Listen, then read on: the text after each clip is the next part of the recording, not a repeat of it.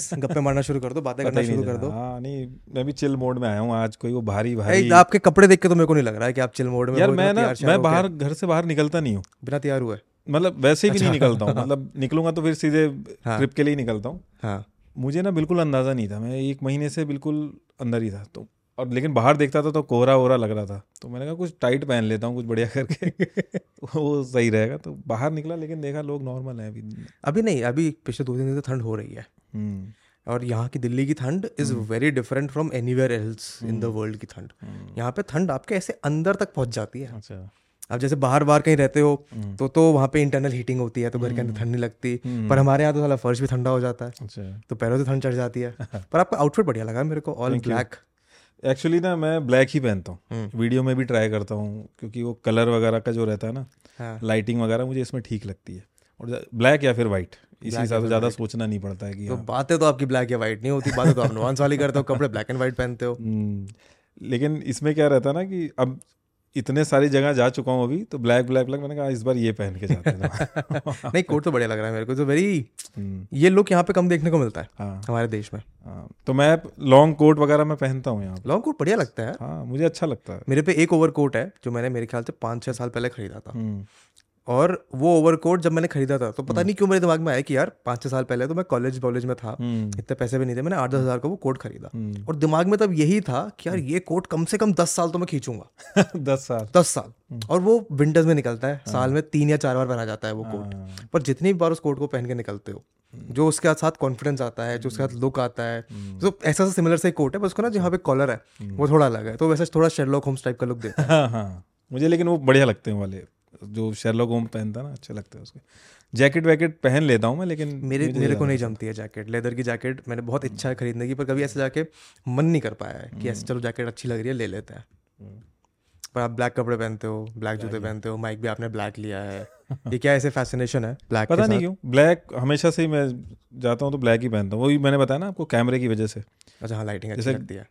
बहुत ही रेयर होता है कि मैं ब्लैक ना पहनूं। दूसरा ये भी रहता है कि अलग अलग कलर पहनो फिर उसके जाके आईएसओ सेट करो बड़ी मुश्किल से सीखा है। चले। अभी क्या है सीधे जाओ वीडियो में जाके बैठ जाओ मुझे पता है ये दिक्कत नहीं करेगा। नहीं पर आपकी वीडियो क्वालिटी मैंने देखी है। हाँ। काफ़ी मतलब एक चीज़ होती है कि आप बिल्कुल ही प्रोफेशनल सेटअप में शूट कर रहे हो कि आपने हम्म। सेट लगा रखा है वगैरह वगैरह। एक होती है कि आप शूट अपने घर में या फिर नॉर्मल हम्म। में कर रहे हो बट उसकी प्रोडक्शन की क्वालिटी काफ़ी अच्छी होती है। तो आपका वो वाला लुक तो है। तो आप कहाँ शूट करते हो? अपने घर में शूट करते हो कुछ जगह एक फ्लैट ले रखा है। शूटिंग के तो उसी वो पर्पज से। हाँ तो पहले तो मेरा प्लान था कि ऑफ़िस लो तो मैंने ऑफ़िस लिया। हम्म, अब वहाँ दिक्कत ये है कि ग्यारह बजे के बाद वहाँ आप पे नहीं सकते। हाँ मैं तो रात बिरात कभी भी कर लो है ना? देखो आइडिया तो कभी भी आ सकता है शूट करने मैं तो रात में मैं मेनली रात में ही जगह रहता हूँ मैं। हाँ। अब पता चले रात में सिक्योरिटी का भी रीज़न रहता है कि पता चले गाड़ी खड़ी कर रखी क्या दिक्कत है क्या नहीं तो फिर मैंने कहा फ्लैट ले लेते हैं तो वहीं पे करते हैं। अब ऑफ़िस सोच तो रहा हूँ लेकिन वही है कि ऑफ़िस लेना यानी कि खुद को एक और काम बढ़ा देना।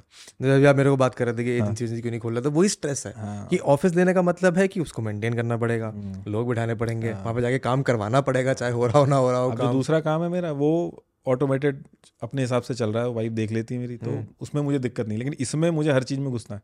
तो अभी आपका क्या। सिनारियो है। जैसे हम बात कर रहे थे पर अभी थोड़ा मेरे को डिटेल में बताओ अभी आपका टीम वीम कैसे रहता है? जैसे आपको आज एक वीडियो बनानी है हम्म, हम्म। या मान लो आपको आज क्या है आज सैटरडे है आपको वेंसडे को वीडियो डालनी है तो उसके लिए क्या प्रेपरेशन रहती है? यार यही एक दिक्कत है मेरे साथ जो ब्रांड भी थोड़े स्ट्रगल करते हैं इस चीज़ को लेके। मैं डेट ऐसे डिसाइड नहीं करता। चलो जब तक मैं आइडियल सिनारियो अब सब सॉर्टेड है मैं तो आपको पूरा प्रोसेस बताता हूँ कि मैं कैसे करता हूँ है ना? मान लो जैसे कि ये टॉपिक मैंने चूज़ किया। हम्म, ये टॉपिक मैंने देख लिया कि इस पर मुझे बनाना है। अगर मैंने एक डेट रख दी तो नहीं हो पाएगा। वो फिर पता नहीं क्यों मेरे को फिर वो जल्दी जल्दी वाला नहीं। मुझे आराम से जब मेरा मन करेगा धीरे धीरे धीरे धीरे ऐसा भी नहीं है मन करेगा तो भाई नहीं भी नहीं भी मन कर रहा तो करना है लेकिन बहुत ही हर एक आर्टिकल पढ़ना। रिसर्च ढंग से करनी है रिसर्च करना। रिसर्च का भी तरीका बता देता हूँ मैं आपको। रिसर्च जैसे मान लो कश्मीर का एक इशू है ठीक है? कश्मीर इशू है तो मैं चाहता हूँ कि हर एक चीज़ लिख लिख लूँ पहले। उससे टाइम बचता है ऑडियंस का। ऑडियंस का टाइम बहुत इंपॉर्टेंट है। अगर वो वेस्ट नहीं होना चाहिए मेरा सबसे पहला मोटिव ये है कोई इंट्रो नहीं कोई एंडिंग नहीं कोई नमस्कार नमस्कार कुछ नहीं सीधे भाई काम की क्योंकि बात। वो ऑडियंस आई है इन्फॉर्मेशन लेने आई है उससे मेरे में मैं कोई शाहरुख खान तो होनी कि मेरे में आके मेरे को वो करेगी उसको इन्फॉर्मेशन चाहिए और उसका टाइम नहीं वेस्ट होना चाहिए। ठीक है। और मान लो कश्मीर इशू है तो सबसे पहले मुझे एक फ्रेमवर्क बनाना है। कि भाई क्या क्या अब कश्मीर तो बहुत बड़ा इशू है ना उसमें क्या क्या कवर होगा? हम्म, तो सबसे बेस्ट कौन बनाता है? जैसे जो बुक बुक लिखते हैं वो बड़े अच्छे से बनाते हैं कि इंट्रोडक्शन हम्म। जो टेबल बनाते हैं वो सारी चीज़ें। तो मैं क्या करता हूँ गूगल पे लिखा कश्मीरी इशू बुक वाले सेक्शन में गया वहाँ पे बुक आ रही है अब वहाँ पे भी पढ़ता नहीं हूँ मैं। हम्म। वहाँ पे आप देखोगे फ्री के ऑप्शंस रहते हैं। हाँ स्कॉलर के अंदर कुछ सेक्शंस रहते हैं प्रीव्यू का ऑप्शन मिलता है तो उसमें आपको टेबल दिख जाते हैं। कुछ में पूरी भी मिल जाती है आपको। वो टेबल जो होता है वो मेरी वीडियो का एक स्ट्रक्चर होता है कि अच्छा। इस तरीके से। रहेगा। ठीक है। अब उसके बाद उन वो जितने भी जो भी टॉपिक्स हैं वो उसके अंदर मान लो इंट्रोडक्शन है कब वो लोग गए अलग अलग जो भी हैं हम्म। उसको मैं क्या करता हूँ गूगल स्कॉलर पे जाता हूँ। अब अब वहाँ पे अलग अलग पीडीएफ आ गई। वहाँ पे भी मैं पूरा नहीं पढ़ता हूँ क्योंकि उतना टाइम नहीं है आप पूरा पढ़ोगे। कंट्रोल एफ़ किया कश्मीर इशू का वहाँ पे जो जो कंट्रोल एफ़ किया और जो जो चीज़ें दिखी और वो वो चीज़ें उसमें देख ली। ऐसे करके स्क्रिप्ट बनाना बनाने चलता हूँ। उसके बाद मैं आता हूँ अपनी ये कि भाई जब वो वाला इंसिडेंस हो रहा था तो उस पर्टिकुलर टाइम पे वहाँ पे न्यूज़ में क्या चल रहा था?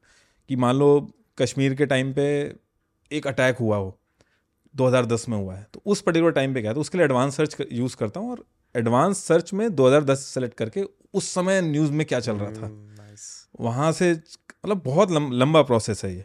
अब अगर मेरे को इसमें ये आ गया ना कि ये वेंसडे को देनी है या दो दिन में तो देनी नहीं है हो। तो पाएगा। और यही रीज़न है कि मैं अपना जो मेरा साइड में जो काम है वो नहीं छोड़ पा रहा हूँ क्योंकि वो छोड़ दिया इस पर डिपेंडेंसी हो गई तो ये छोड़ के फिर दिक्कत हो जाएगी। अब आपने कॉलेज वॉलेज में क्या पढ़ा है? आई टी से बीटेक किया मैंने। आईटी से बीटेक किया हाँ। क्योंकि ये जो आप मेरे को वो बता रहे हो ना हम्म। तरीका जो आपका रिसर्च का है this is exactly the method that I have used for my college के पेपर्स माय डिजर्टेशन वगैरह। हम्म, क्योंकि एकेडमिक रिसर्च का तरीका आज की तारीख में यही है हम्म, कि आप लाइब्रेरी में जा रहे हो तो लाइब्रेरी में अगर आप लाइब्रेरी में जा रहे हो हज़ार किताबें हैं तो आप चुन के जाओगे कि मेरे को यहाँ से इस ऑथर की ये चीज़ पढ़नी है ताकि मेरे को रेफरेंस मिल पाए। तो टेक्निकली तो आप जो वीडियोस बना रहे हो वो एकेडमिक पेपर्स की तरह आप उनको अगर स्क्रिप्ट लिख के पब्लिश करना शुरू कर दो ना हो भी जाएँगे। हाँ लेकिन उसमें दिक्कत ये रहती है कि उनको इंटरेस्टिंग भी बनाना है।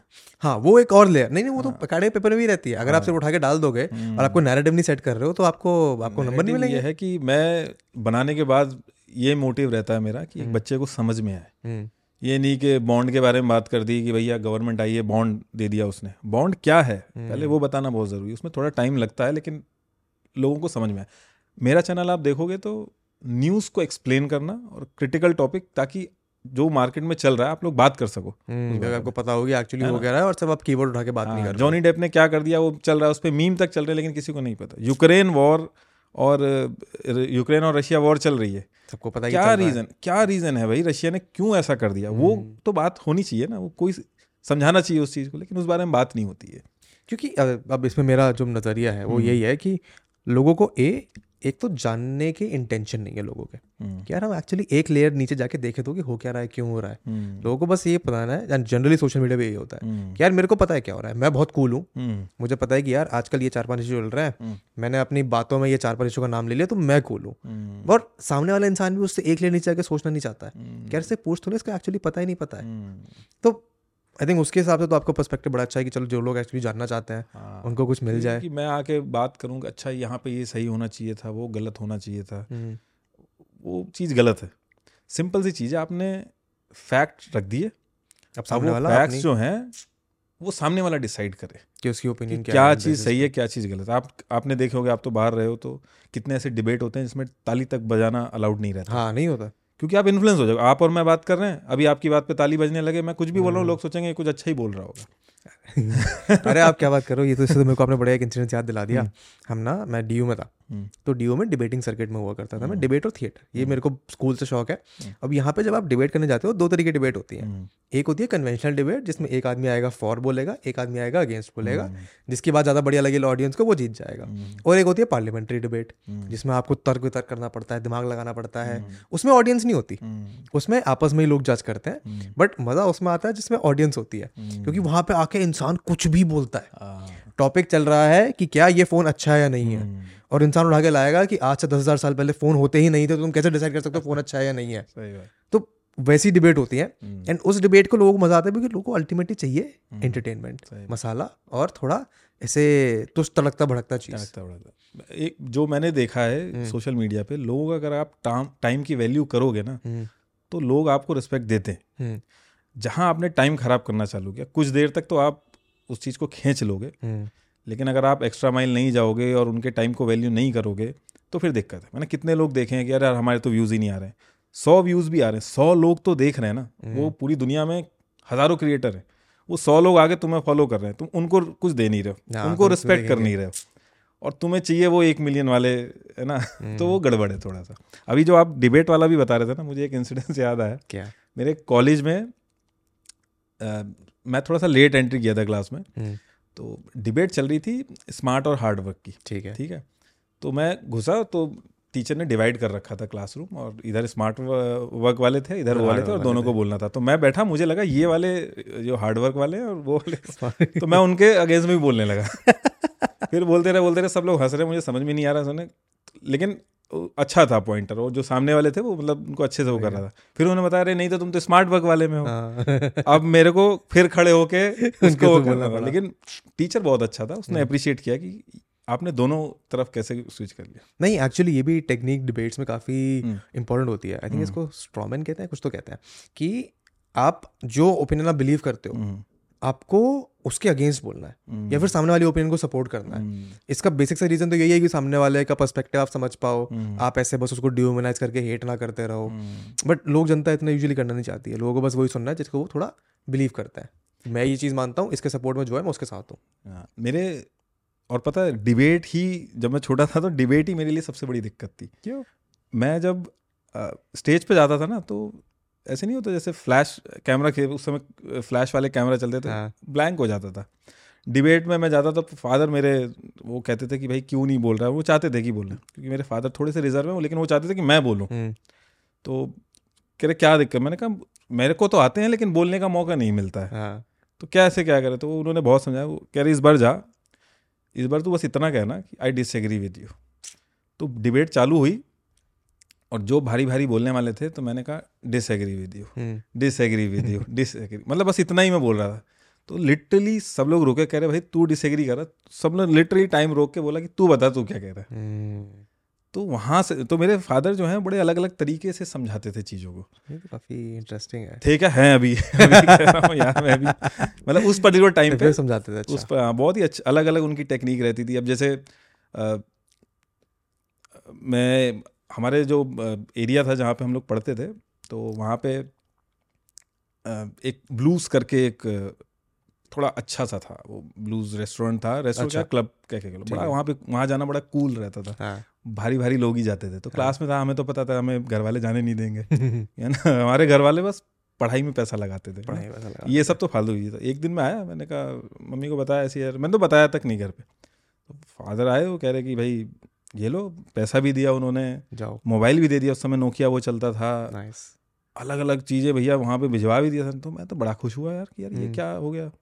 तो मुझे लगा अब थोड़ा सा पापा को भी समझ में आ गई ये चीज़ें। ये ज़रूरी है। तो बड़ा रौला हुआ भैया वहाँ पे चले गए सारा कुछ हुआ। अब उसी के थोड़े दिन बाद वहाँ पे पूर्णागिरी है। तो मुझे लगा अब अच्छा। यहाँ भी हाँ। भाई यहाँ तो हम गाड़ी से जाएँगे अब। अब तो पापा ओके हैं। हाँ, कह रहे नहीं बस पकड़ के।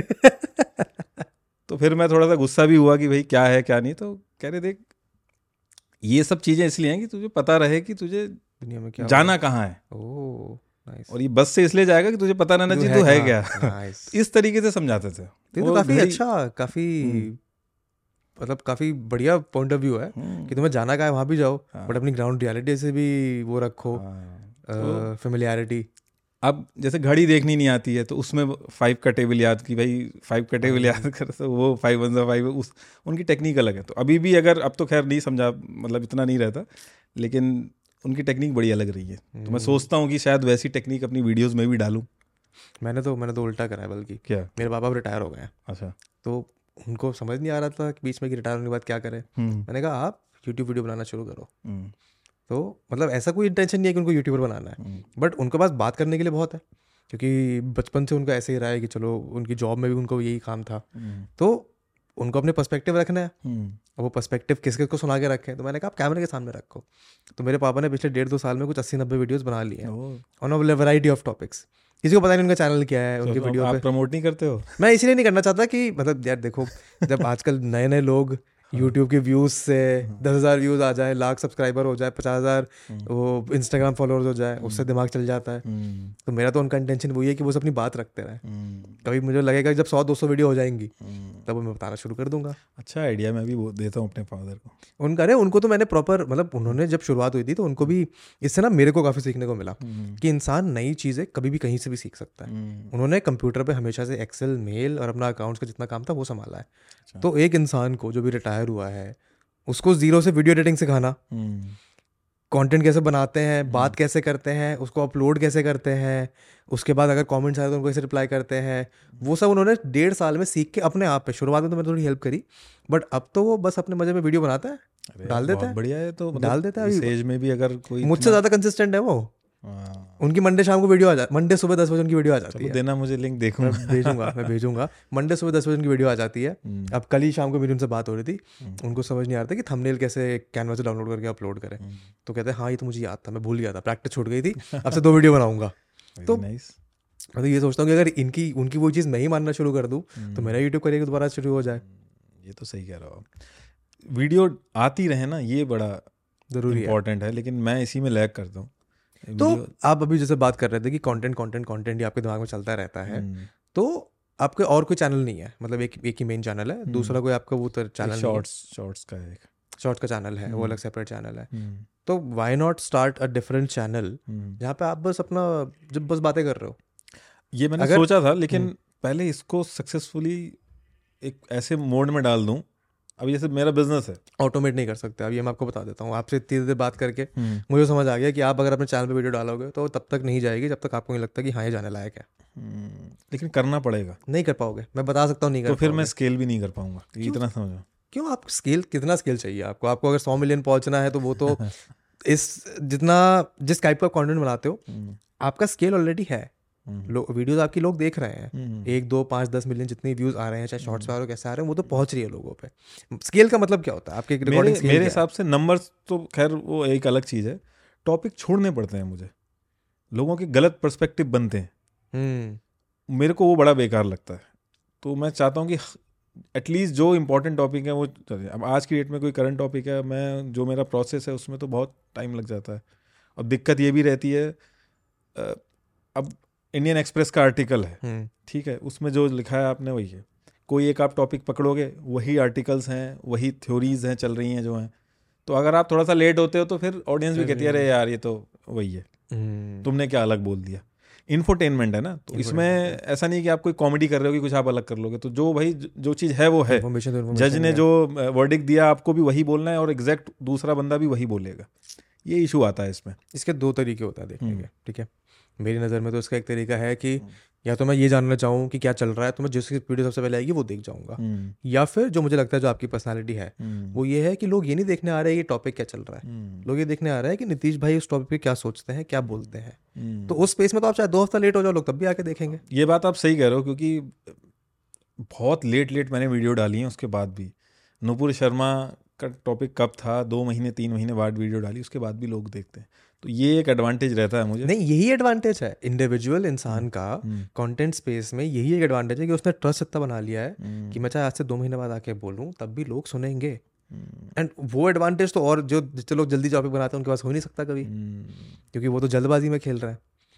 जल्दबाजी का लोगों का टाइम खराब करना मुझे नहीं चला भले ही खराब बन जाए वीडियो अलग चीज़ है लेकिन मैं चाहता हूँ कि एकदम एयर टाइट रहे वीडियो हर सेकंड पे कुछ ना कुछ मिलता चला जा रहा है वो वो खोले क्योंकि बहुत शॉर्ट चैनल ऑलरेडी इतना कुछ कर रहे हैं। हम्म, इतने लॉन्ग फॉर्मेट में आपको किसी को रोकना है तो उसको कुछ ना कुछ तो देना पड़ेगा ना। वो भी इतनी डिस्ट्रैक्शंस हैं। अब वो मोबाइल खोला हुआ है पता चले कोई घंटी बज गई कोई आ गया कोई कुछ हो गया। गया तो वो ऐसा नहीं है ना हॉल में बैठ के देख रहा है हाँ। कि उसकी मजबूरी वो देखना है। उसको रोकना और उसके टाइम की वैल्यू देना हम्म। ये बड़ा सबसे इंपॉर्टेंट मेरे को यही लगता है। इस चक्कर में मैंने सब इंट्रो इंट्रो क्या सब्सक्राइब सब हटाया है तेज बोलना स्टार्ट किया है हम्म, कि और टाइम हाँ और जल्दी जल्दी लोगों को पता चलता रह गया वो। पर मेरी नज़र में वो थोड़ा वो मतलब आपकी बात सही है कि उसको नहीं हम्म। बोलना चाहिए बट इन्फॉर्मेशन का कॉन्टेक्स्ट वगैरह सब ज़रूरी है। तो आप अपनी वीडियोस को छोटा नहीं कर सकते। वीडियो छोटा तो नहीं कर सकता। रहती हैं बीस बीस मिनट की वीडियोस रहती हैं। थोड़ा सा तेज वो नहीं करना है कि छोटा कर दो उसको। हम्म, बात पूरी होगी। छोटा करना होगा तो मैं शॉर्ट्स बना दूँगा है। हाँ। ना?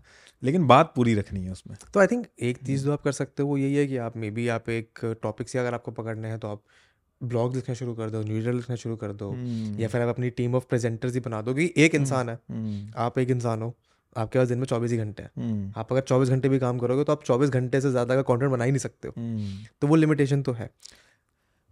अब ये एक चीज़ है ना जो पहले एक चीज़ अच्छे से रन कर लें फिर दूसरी चीज़ में क्योंकि एक एक छोटा सा मॉडल सक्सेसफुल हुआ है हम्म। उसको फिर रेप्लिकेट करना है। हम्म, फिर उसको दोबारा रेप्लिकेट करना है।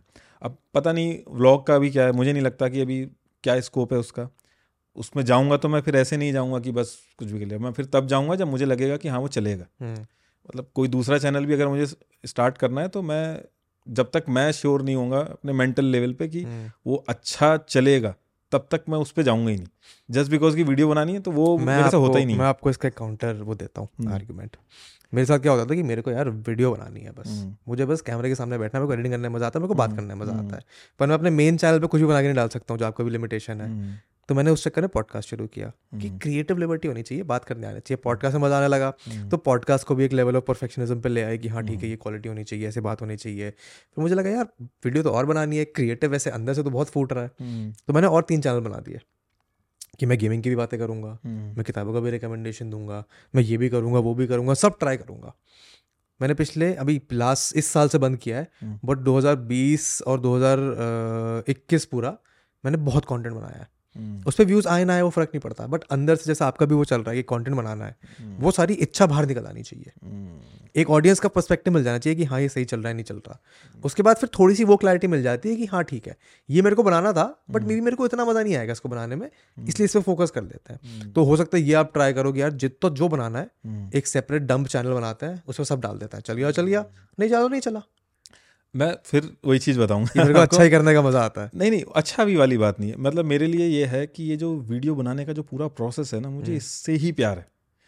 मैं आप एक रुपया भी मत दो कुछ भी मत करो मैं पूरी लाइफ वीडियो बना सकता हूँ लेकिन वो एक प्रोसेस है जिससे मुझे प्यार है। वो प्रोसेस करना है और ऑब्वियसली व्यूज़ आएँगे तो सबसे अच्छा इम्पोर्टेंट वो है अच्छी चीज़ है लेकिन वो प्रायोरिटी है लेकिन उससे ज़्यादा इम्पोर्टेंट है कि मुझे मुझे पूरा मज़ा आना चाहिए क्योंकि मैं ऑलरेडी एक काम कर रहा हूँ जिसमें मेरा सही अच्छा खासा चल रहा है और हम्म, ये काम मैं ऐसा करना चाहता हूँ कि ये मैं फ्रीली करूँ। हम्म। ये ना लगे कि ये भी एक जॉब बन जाए। हाँ वो नहीं होना चाहिए वो कभी नहीं होना चाहिए। है ना? तो सेकंड चैनल अगर हाँ कि यार दूसरा भी शुरू कर दो उसमें कुछ व्यूज़ आ जाएँगे उसमें कुछ चैनल आ जाए मतलब सब्सक्राइबर आ जाएँगे। वो लेकिन मुझे फिर अब मेरे मज़ा नहीं आ रहा है तो फिर वो दिक्कत है। ये काम ऐसा रखना चाहता हूँ मैं कि ये मैं। जब मेरी एज हो गई है सत्तर साल तभी आराम से लाइव आके बैठा हूँ हूँ। मैं बात कर रहा हूँ उसी मेन चैनल पे वो ठीक है। मैं आपका भी पर्सपेक्टिव समझ गया हम्म। कि जो आप कहना चाह रहे हो ना तो वो मैं समझ गया। पॉलिटिक्स के अलावा किस किस चीज़ के आप बात करना चाहते हो जो आप नहीं कर पा रहे हो? मैं तो सब जो मन करता है हाँ वो मैंने देखा आपका पॉलिटिक्स भी होता है आपका सोशल इश्यूज़ भी होता कुछ है। भी कुछ भी मुझे सबसे ज़्यादा मज़ा आता है सोशल इश्यूज़ पे पे बात करने में। क्योंकि जो आसपास जो लोगों की बातें रहती हैं वो अगर उठ जाए मैं कभी इवेंट में भी जाता हूँ तो लोग आके कहते हैं आप इस पे बना दीजिए। हम्म, है ना? चाइल्ड मैरिज पे बनाइए इस पे बनाइए तो लोग अपनी प्रॉब्लम उन्हें एक्चुअल में लगता है कि मैं कुछ मैं बना दूँगा तो कुछ। जैसे नहीं हाँ। नेता आके बैठते हैं तो उनसे कहते हैं हमारी ये दिक्कत है हमारी ये दिक्कत है। लोग वीडियो को आके लेके बोलते हैं। और वो एक ऐसा पॉइंट होता है जब मुझे बड़ा हैवी लगता है कि यार ज़िम्मेदारी है ये तो। ये बड़ा ज़िम्मेदारी है। बहुत सीरियस चीज़ है। अगर इतना लोग आप पे यकीन कर रहे हैं कि हाँ कोशिश मेरी होनी चाहिए कि यार अच्छा हो जाए वो एक हम्म, नहीं हो पा रहा वो अलग चीज़ है लेकिन एक कोशिश होनी चाहिए कि हाँ अच्छे से हो जाए। लोग मैंने आपको बताया ना अभी मैं एक इवेंट में गया था तो दसियों टॉपिक ऐसे थे जो लोग आके वहाँ पे बता रहे थे। अब हम्म। मेरे को वो उसको इंटरेस्टिंग बनाना है। हाँ, वो बोरिंग नहीं बनाना है। अब जैसे रिसेशन है रिसेशन नाम सुन के अब यार मैं- जाएगा। लोगों की इंटेलिजेंस पे मैं क्वेश्चन नहीं करता हूँ कि अब जैसे कोई आदमी है वो आठ नौ घंटे का जॉब करके आया अब उसे नहीं देखना भाई इतना आके वो फिर आके वो इतनी इंटेंस चीज़ें देखे। तो। तो अब वो उन लोगों के लिए इन्फॉर्मेशन कैसे मैं पंद्रह बीस मिनट में दे दूँ हम्म, कि उनका काम भी हो जाए उनको बोरिंग भी ना लगे और उनको एक जब वो अपने आसपास बैठ रहे हैं बात कर रहे हैं तो उनको थोड़ी सी अवेयरनेस रहे। हम्म, अवेयरनेस रहेगी तभी कुछ सोसाइटी में चेंज आ सकता है। करेक्ट ये मतलब सुनने में बड़ा एक्टिविज्म टाइप वो लग रहा है लेकिन नहीं, एक्चुअल में मेरा बिलीव आई डोंट इस, थिंक इस चीज़ में बहुत इट ज़्यादा इज़ अ है। वेरी वैलिड बिलीव यार हाँ इसका रियलाइजेशन आपको तब होता है अगर हम्म। आप अगर कोई सोशल मीडिया क्रिएटर है जो अपनी हम्म। ऑडियंस से बाहर नहीं मिलता है जाके हम्म, उसको इस बात की वैल्यू समझ नहीं आएगी पर अगर आप कुछ वीडियो बना रहे हो और आपसे रियल लाइफ में आके आके को बोले ना यार आपकी वीडियो देखी थी हम्म, उसको देख के ये जानने को मिला समझने को मिला तो उससे पता चलता है यार कि हाँ मेरे मैंने बनाई अगर उसमें चलो मान लो अगर लाख व्यूज़ हैं हम्म, तो लाख बार वो वीडियो देखी गई है। हो सकता है लाख लोगों ने देखी हो। हम्म। अगर उनके दिमाग में हल्का सा भी चेंज आया तो अवेयरनेस की वजह से तो हो रहा है चेंज लाख आप कह रहे हो कि मैंने एक एग्जांपल पहले भी दिया था कि एक क्रिकेट ग्राउंड में हाँ मैंने सुना है है ये। मैंने एग्जांपल पहले भी दिया है कि चालीस हज़ार लोग बैठते हैं। मिलियंस में जा रहे हैं तीन तीन मिलियन जा रहे हैं तेरह तेरह मिलियन भी गई है कुछ वीडियो में। तो कितना बड़ा इम्पैक्ट है वो बहुत लेट रियलाइज़ हुआ और ये मुझे तब रियलाइज़ हुआ जब मैं पहली बार इवेंट में गया। हम्म। मुझे लगता था लोग देख रहे हैं व्यूज़ आ रहे हैं ठीक है। लेकिन बाहर जाने के बाद भाई इतना लोग मेरे को देखते हैं या इतना मेरे से एक्सपेक्टेशन रखते हैं वहाँ पे मेरे को बड़ा वो लगा कि यार ये थोड़ी सी सोचना पड़ेगा कि क्या संजीदा चीज़ है इस पर थोड़ी हाँ। ज़िम्मेदारी निभानी पड़ती है। और एट द सेम टाइम अपने आप को इतना भी सीरियसली नहीं लेना है कि भैया हाँ पूरी अपनी एसेंस ही खो दो। हाँ। बड़ा छोटी बड़ी फाइन लाइन है। ये हाँ। कंटेंट क्रिएटर्स की। अब और जब कंटेंट क्रिएटर्स वगैरह से मिलते हो हम्म, तो उनको मिलके उनसे बात करके क्या लगता है कि यार ये क्या अच्छा कर रहे हैं? या फिर इनसे मैं ये सीख सकता हूँ या फिर इनको ये नहीं करना चाहिए मैं मैं हर किसी से पूछता हूँ जैसे आपसे मिला मैं तो हम्म। आपसे मैंने आपका बैकग्राउंड मुझे पता है कि आपका ब्रांड्स वगैरह उसमें है। तो मैंने जानने की कोशिश की उसमें हालाँकि ज़्यादा टाइम नहीं मिल पाया। हम्म, तो इसी तरीके से उसका जो जॉनर है कि क्या वो कर रहा है पर्टिकुलर जैसे मान लो कोई फाइनेंस का है तो उससे बात मुझे ये बात करने में तो बहुत मज़ा आता ही है। हम्म, कि उस पर्टिकुलर टाइम पे उसने क्या ऐसा किया कि वो चली? आपको क्या लगता है? कोई अगर आपने मेरा कोई वीडियो देखा तो फीडबैक उनसे ले लेता हूँ। हम्म, क्योंकि उनके फीडबैक बहुत इंपॉर्टेंट रहते हैं। हालाँकि दिक्कत ये रही है कि जिनसे भी पूछता हूँ तारीफ़ ही करते हैं। तो वो मुझे पता है कि वो कोई क्यों बुराई करेगा? अभी तो, तो अभी हाल ही फ़िलहाल में मिला है वो क्यों बुराई करेगा? लेकिन हम्म। एटलीस्ट मेरे साथ अच्छी चीज़ ये हो गई है कि मैंने चार पाँच लोग ऐसे बना लिए हैं हम्म, जिनको टाइम लगा क्योंकि कोई आपको हर्ट नहीं करना चाहता। कोई क्यों कहेगा कि भाई तेरी वीडियो में ये गड़बड़ है? लेकिन मैंने इस पर काम किया कि ये बहुत इंपॉर्टेंट है फीडबैक हम्म, मैंने चार पाँच लोगों को ऐसा अपने साथ रख लिया है जो मेरे को बुराई कर सकते हैं यार ये में मज़ा नहीं आया। कैसे कैसे बनाए ये लोग? ये थोड़ा उनसे बात करी जैसे कि मान लो आप मेरे दोस्त हो वो कंटेंट फ़ील्ड से नहीं है कि भाई ये देखो यार ऐसे ऐसे है रीज़न हम्म, तारीफ़ तो हो ही रही है कोई बुराई करेगा नहीं। है ना आपका टास्क ये है कि इस इस वीडियो में सिर्फ़ गलत बताओ क्या है हम्म, आपका यही ये है कि आपको सिर्फ़ बताना है कि गलत क्या है और है। अगली वीडियो पे जब मैं मूव करता हूँ और कुछ गलत होता है तो फिर मैं बात करता हूँ यार यार हम्म। तुमसे यार एक्सपेक्टेशन है और तुम अगर ऐसा अब ज़िम्मेदारी तुम्हारी है तुम्हारे को मैंने बता दिया कि तुम बताओगे क्या करना है, तो हाँ। निकालो गलती हाँ तो मेरी सिस्टर है जैसे हम्म। मैंने एक ऐसी एक वर्चुअल सी दिमाग में एक टीम बना रखी है जैसे सिस्टर है मेरी उसको पॉलिटिक्स में इतना ज़्यादा मज़ा नहीं आता। तो मैं उसको वीडियो भेजता हूँ। इसको क्या आ रहा है? मज़ा आ रहा है कि नहीं? वो साफ़। बोल देगी कि नहीं यार नहीं समझ में आया। यहाँ से हट गया। और कंटेंट क्रिएशन इतना इंपॉर्टेंट है ना जैसे क्या है कि एक ब्लॉग्स रहते हैं। हम्म, एक स्टोरी है स्टोरी के ब्लॉग्स हैं। आप हर ब्लॉग पे ऐसे ऐसे ऐसे कूद के आगे बढ़ रहे हो तो आपको मज़ा आ रहा है। एक हम्म। भी ब्लॉग आपने मिस किया तो वहीं से छोड़ दे। छोड़ देगा। मुझे इतना पता है मेरी वीडियो में अगर एक भी पॉइंट मिस हुआ तो वो समझ में नहीं आने का। मैं कितना भी आपको समझा दूँ ये पॉलिसी ये वो लेकिन अगर आपको यही नहीं पता है कि वो बात किस बात क्यों हो रही है इस बारे में बात? हम्म, बिल बिल के बारे में बता रहा हूँ बिल होता कैसे? कोई चीज़ इंडिया के अंदर कैसे रेगुलेट होती है? वही नहीं पता चल रहा तो फिर क्या? तो सिस्टर से मुझे बहुत हेल्प मिलती है वो बता देती नहीं आया समझ में। हम्म, धीरे धीरे आपकी ऑडियंस भी ग्रो हो जाती है।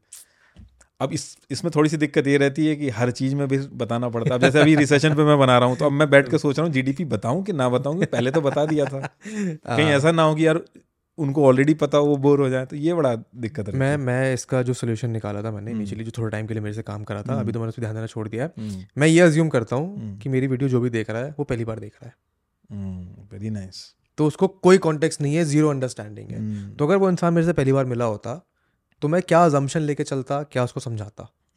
उसको सोच के मैं बनाता हूँ। एंड उसमें फिर पता चलता है कि यार जीडीपी का अगर मैं ग्रॉस डोमेस्टिक प्रोडक्ट बना दूँगा हम्म, इंडिया के झंडे के ऊपर लिख दूँगा हम्म, और उसमें प्रोडक्ट वगैरह बना दूँगा तो थोड़ा आइडिया लग जाएगा। हम्म, अब मैं डिटेल में जाऊँगा तो इंसान बोर हो जाएगा। हम्म, तो वो मेरे लिए काम करता है थोड़ा। हाँ, और एग्जाम्पल्स बहुत मतलब एग्जाम्पल्स बहुत ज़रूरी हो जैसे कि अब जीडीपी है उसकी डेफिनेशन हुआ भाई मैं गया यूएस में मैंने पचास डॉलर की एक कॉफ़ी खरीदी हम्म, और वहाँ की जीडीपी में मैंने पचास डॉलर ऐड कर दिए। बहुत बढ़िया एग्ज़ाम्पल हो गया ऐसा समझाना है ना? तो ये ये ढूंढना और ये समझाना ये एग्ज़ाम्पल यही इसी चीज़ की लड़ाई है और इसी में टाइम लगता है। आपके पास राइटर्स वगैरह नहीं रखे आपने टीम में? मैंने ट्राई किया है ट्राई हाँ। कर रहा हूँ इवॉल्व हो रहे हैं वो भी धीरे धीरे हम्म, अब तो अब क्या है कि फिनेंस का है अगर कुछ तो फिनेंस के एक्सपर्ट्स हैं उनसे हम्म। मैं डिस्कशन करता हूँ मतलब काफ़ी डिटेल में तो मेरा। टाइम बच जाता है। क्योंकि वो उनको वो चीज़ समझने में थोड़ा कम टाइम लगता है और वो मुझे ऐसे ही समझना अब उसके लिए मैं पढ़ूँगा तो मेरे लिए बहुत टाइम लगेगा। हम्म, इस तरीके का डिस्कशन तो हो रहा है लेकिन मैं चाह रहा हूँ कि एक ऐसा फॉर्मेट बन जाए जिसमें और थोड़ा सा मेरा टाइम बचे और लोगों के पास ज़्यादा से ज़्यादा इन्फॉर्मेशन आए तो वो टाइम के साथ ही उनको डेवलप कर पाएँगे। आई थिंक इसमें मेरी किससे बात हो रही थी? मेरी ध्रुव से बात हो रही थी इस हम्म। बारे में जब मैंने ध्रुव के साथ पॉडकास्ट किया था। हम्म, तो उसने मेरे को ये समझाया कि उसकी एक community driven team of writers researchers है जो उसको सारा इन्फॉर्मेशन ला के दे देते हैं उसके बिहाफ हम्म, पे एंड देन उसके एक क्लोज टीम ऑफ़ राइटर्स है उसको सॉर्ट करके फिर ध्रुव के पास लेके आता है। हम्म, तो उससे टाइम उसका भी बचता है काफ़ी। हम्म। एंड इन्फॉर्मेशन एक फ़िल्टर तरीके से लेके आती है। हाँ तो इसी तरीके से किया है हमने भी हम्म। लेकिन दिक्कत ये आ रही है कि कई ऐसे जर्नलिस्ट हैं जो मेन स्ट्रीम उसमें करते हैं उन, उन, उनको भी लिया है मैंने साथ हम्म। में। कुछ फ्रीलांसर आ गए कुछ फुल टाइम पे भी होंगे तो उनको भी रखा जाएगा। अभी इस प्रोसेस में है। है। मेरे ख्याल लास्ट दो महीने से हम लोग ये कर रहे हैं। तो क्या पकड़ना है और क्या छोड़ना है ये बहुत इंपॉर्टेंट चीज़ है। हम्म, तो अभी जिस स्टेज पे हूँ जैसे मेरे हैं अभी ओवरऑल अराउंड तीन मिलियन है अगर सारे उसमें मैं ये मान के चलता हूँ इन तीन मिलियन को केटर करना है। ठीक है। और अगर तीन मिलियंस हैं और अगर मेरे तीन मिलियंस नहीं व्यूज़ आए तो यानी कि केटर नहीं हो पाया। बढ़िया नहीं हुआ। ये हम्म, फेसबुक इनको मिला के तीन मिलियन अगर नहीं हो रहे तो यानी कि गड़बड़ ये जो प्रोसेस है ना जो आपने बताया जैसे ध्रुव का आपने जो प्रोसेस बताया ये हो जाएगा हम्म, लेकिन तीन मिलियन पे फिर व्यूअरशिप कम हो जाएगी कम होगी। हाँ। तो अब आपके सामने ऑप्शन ये है कि या तो आप ज़्यादा वीडियो करो और उतना वो व्यूअरशिप वो करो कॉम्प्रोमाइज करो मतलब सौ में अस्सी ले लो या फिर सौ में सौ के चक्कर में लेट करो। हम्म, इस चीज़ का वो है लेकिन मैं कुछ ऐसा रास्ता निकालने की कोशिश कर रहा हूँ कि सौ के सौ रहे ऑडियंस नहीं सफ़र करे। पर ये बढ़िया लड़ाई है ना ये मतलब हम्म। कि आप ऑडियंस को भी कैटर करना चाहते हो इसी चीज़ों में तो मज़ा आता है। हाँ, यही तो है। आज मैं आज जब मैं यू, यूट्यूब पे नहीं था मैं तो खैर यूट्यूब पे मैं इस कंटेंट क्रिएशन की दुनिया में इसी कोविड में ही आया हूँ। हम्म। उससे पहले तो मुझे नहीं पता था। मतलब आज भी याद है मुझे कि मैं यूट्यूब के बारे में मुझे कुछ भी नहीं पता था और मैं देखता था लोग रिसर्चर ढूंढ रहे हाँ। हैं। तब की बात है ये। तो मुझे ये भी नहीं पता था इससे पैसे भी आते हैं। अब आज ये है ऐसा कि मैं खुद इसमें घुसता चला जा रहा हूँ लेकिन हम्म। कोशिश यही रहती है कि इस पर डिपेंडेंसी ना रहे। डिपेंडेंस जैसी डिपेंडेंसी हो गई अभी पैसे की या वैसे की वैसा करके तब मेरे लिए टफ हो जाए। Tough हो फिर यूज़ व्यूज़ नहीं आए तो फिर अगला कंटेंट कौन सा होगा? व्यूज़ वाला हाँ। जिसमें व्यूज़ आएँगे। हाँ। कि गर्लफ्रेंड कैसे बनाओ? फिर वो फिर फिर वो हो जाएगा। और देखो जनता को देखना वो भी है हाँ। अब ये भी तो सोचो ना कि हम्म। सौ लोग हैं। हम्म, सौ में से मुश्किल से दस हैं जो जागरूक रहना चाहते हैं। हम्म। तो बाकी जनता जो जागरूक नहीं रहना चाहती है। उनको कैसे लेके आया जाए? देखिए उनको क्या करना ये ना लड़ाई मैंने देखी कई लोगों की उससे सुना कि मतलब कुछ लोग ऐसे होते हैं जो बहुत ही इंटेलिजेंट कंटेंट बनाते हैं। तो उनकी हमेशा शिकायत रहती है अरे हमारे तो व्यूज़ ही नहीं आते जनता ये है। जनता को आप कभी उनकी इंटेलिजेंस पे क्वेश्चन मत करो। अच्छा। अगर रील चल रही है ना तो उसके पीछे भी कोई रीज़न है वो क्यों चल रही है? हम्म, कोई ना कोई पर्टिकुलर रीज़न है तब वो चला रहे हैं। तो जो बंदा जो नाच के भी अगर व्यूअरशिप ला रहा है तो उसमें वो टैलेंट है वो मानना पड़ेगा आपको। मानना पड़ेगा गारंटीड वो आपको मानना पड़ेगा कि वो कुछ तो वो अलग कर रहा है। हम्म, आप हम मैं डिसाइड नहीं कर सकता कि भाई मैं पॉलिटिक्स पे बना रहा हूँ तो अरे यार वो वो तो थोड़ा उसको इतना इंटेलेक्चुअल नहीं है वो। उसको वो क्या मेरा कंटेंट है? ये एटीट्यूड नहीं होना चाहिए। हम्म, ये होना चाहिए कि क्या ऐसा वो कर रहा है वो जो डांस वो कर रहा है ना उसने कोई चीज़ क्रैक की है। और लोग हैं लोग ऐसा नहीं है कि लोग करना नहीं चाह रहे उनको सही तरीके से देना चाहिए। अब आप हो आप अगर मूवी हॉल में जा रहे हो आप एक माइंडसेट से जा रहे हो कि मुझे इतने घंटे की मूवी Movie देखनी है तो आप उस तरीके से मेंटली प्रिपेयर हो। आप इंस्टाग्राम पे जा रहे हो रील है आपकी तो आपको पता है मुझे तीस तीस सेकंड के जाना चाहिए। अब उसमें आके कोई लंबे लंबे ज्ञान देगा मुझे नहीं समझ आएगा। आएगा। आप अगर घर पे नेटफ्लिक्स खोल के बैठे हो तो आपका माइंडसेट अलग है। हम्म, जो आदमी है ना वो उसी हिसाब से जा रहा है हर जगह पे। उस जगह को आइडेंटिफाई करना और उस जगह के हिसाब से कंटेंट बनाना। है वो ज़रूरी है। रादर देन उनको क्रिटिसाइज करना कि तुम मेरा काम नहीं देखना चाह रहे तुम यार तुम्हें अकल नहीं है। हम्म, तो ऑडियंस को बहुत अच्छे से समझना है और उनकी इंटेलिजेंस को सपोर्ट करना है और जो डांस कर रहा है। मैं कह रहा हूँ एक पंचर वाला भी है कोई भी जो कहते हैं ना कि अरे पंचर वालों के व्यूज़ आ रहे हैं। वो भी कर रहा है ना वो पंचर वाले भी तुम वो एक मैं तो मुझे ऐसा लगता है कि वो एक अंदर का एक इनसिक्योरिटी रहती है कि भाई मैं इतना इंटेलेक्चुअल अरे मेरे से ज़्यादा इस पंचर वाले के व्यूज़ आ गए। ये तो डर है ही ना लोगों का। ये तो इंसानियत का ऐसे हिस्टोरिकली ये हाँ। डर है कि हरारकी हमारी ब्रेक ना हो जाए हाँ, चेंज ना हो जाए। भाई ये यही एक चीज़ है जो मुझे खराब लगती है जब मैं कभी सुनता हूँ कि भाई हम्म। अरे यार वो आज की डेट में कुछ भी कर लो उनके व्यूज़ आ जाते हैं। और जब आप कह रहे हो तो कि वो ऐसा है तो आप बता रहे हो तो कि मैं इंटेलिजेंट हूँ। हाँ। तो ये मैं बहुत सुनता हूँ उस पर तो मुझे खराब लगता है लेकिन क्या कर सकते हैं? क्या कर सकते हैं? अब तो अपने काम से कंटेंट बना सकते हैं। जी आप कमेंट्स वगैरह पढ़ते हो ज़्यादा? हाँ कमेंट्स ही एक ज़रिया है मेरा हम्म। लोगों से बात करने का लोगों तक पहुँचने का और फीडबैक के हिसाब से आगे चेंज करने का। क्योंकि मेरे को बड़ा वो मिलता है ऐसे सामने वाले को जब मैं बताता हूँ कि यार मैं तो कमेंट कभी डिलीट ही नहीं करता मुझे किसी को ब्लॉग ब्लॉग भी नहीं करता। ज़्यादा अगर कोई तंग करता है मैं उसको म्यूट कर देता हूँ। ब्लॉग मैंने किसी को नहीं किया आज तक।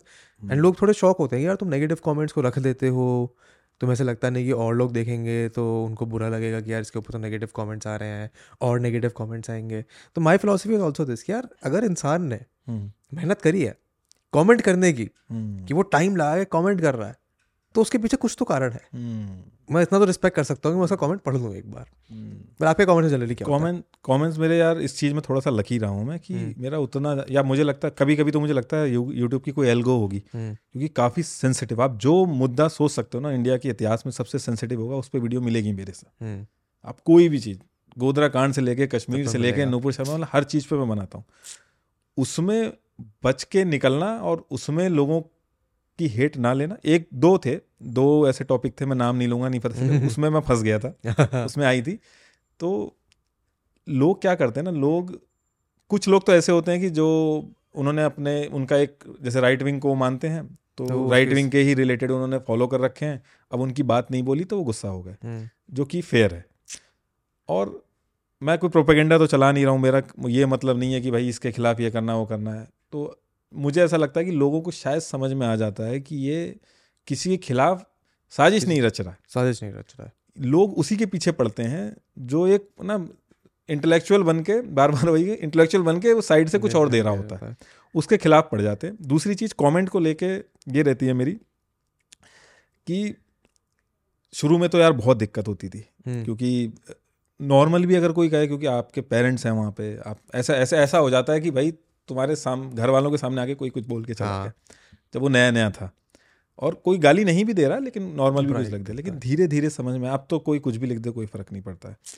लेकिन हाँ पढ़ना उस पर रिप्लाई करना बुरा क्या लगता है जब आपकी एक्चुअल में जो चीज़ पकड़ी जाए जो आपने सच में गलत हो जहाँ पे हाँ, आप तब बुरा लगता है तब वो बुरा नहीं लगता अरे तेरी हाँ। ये गाली वाली दे दी तो वो बुरा नहीं लगता है।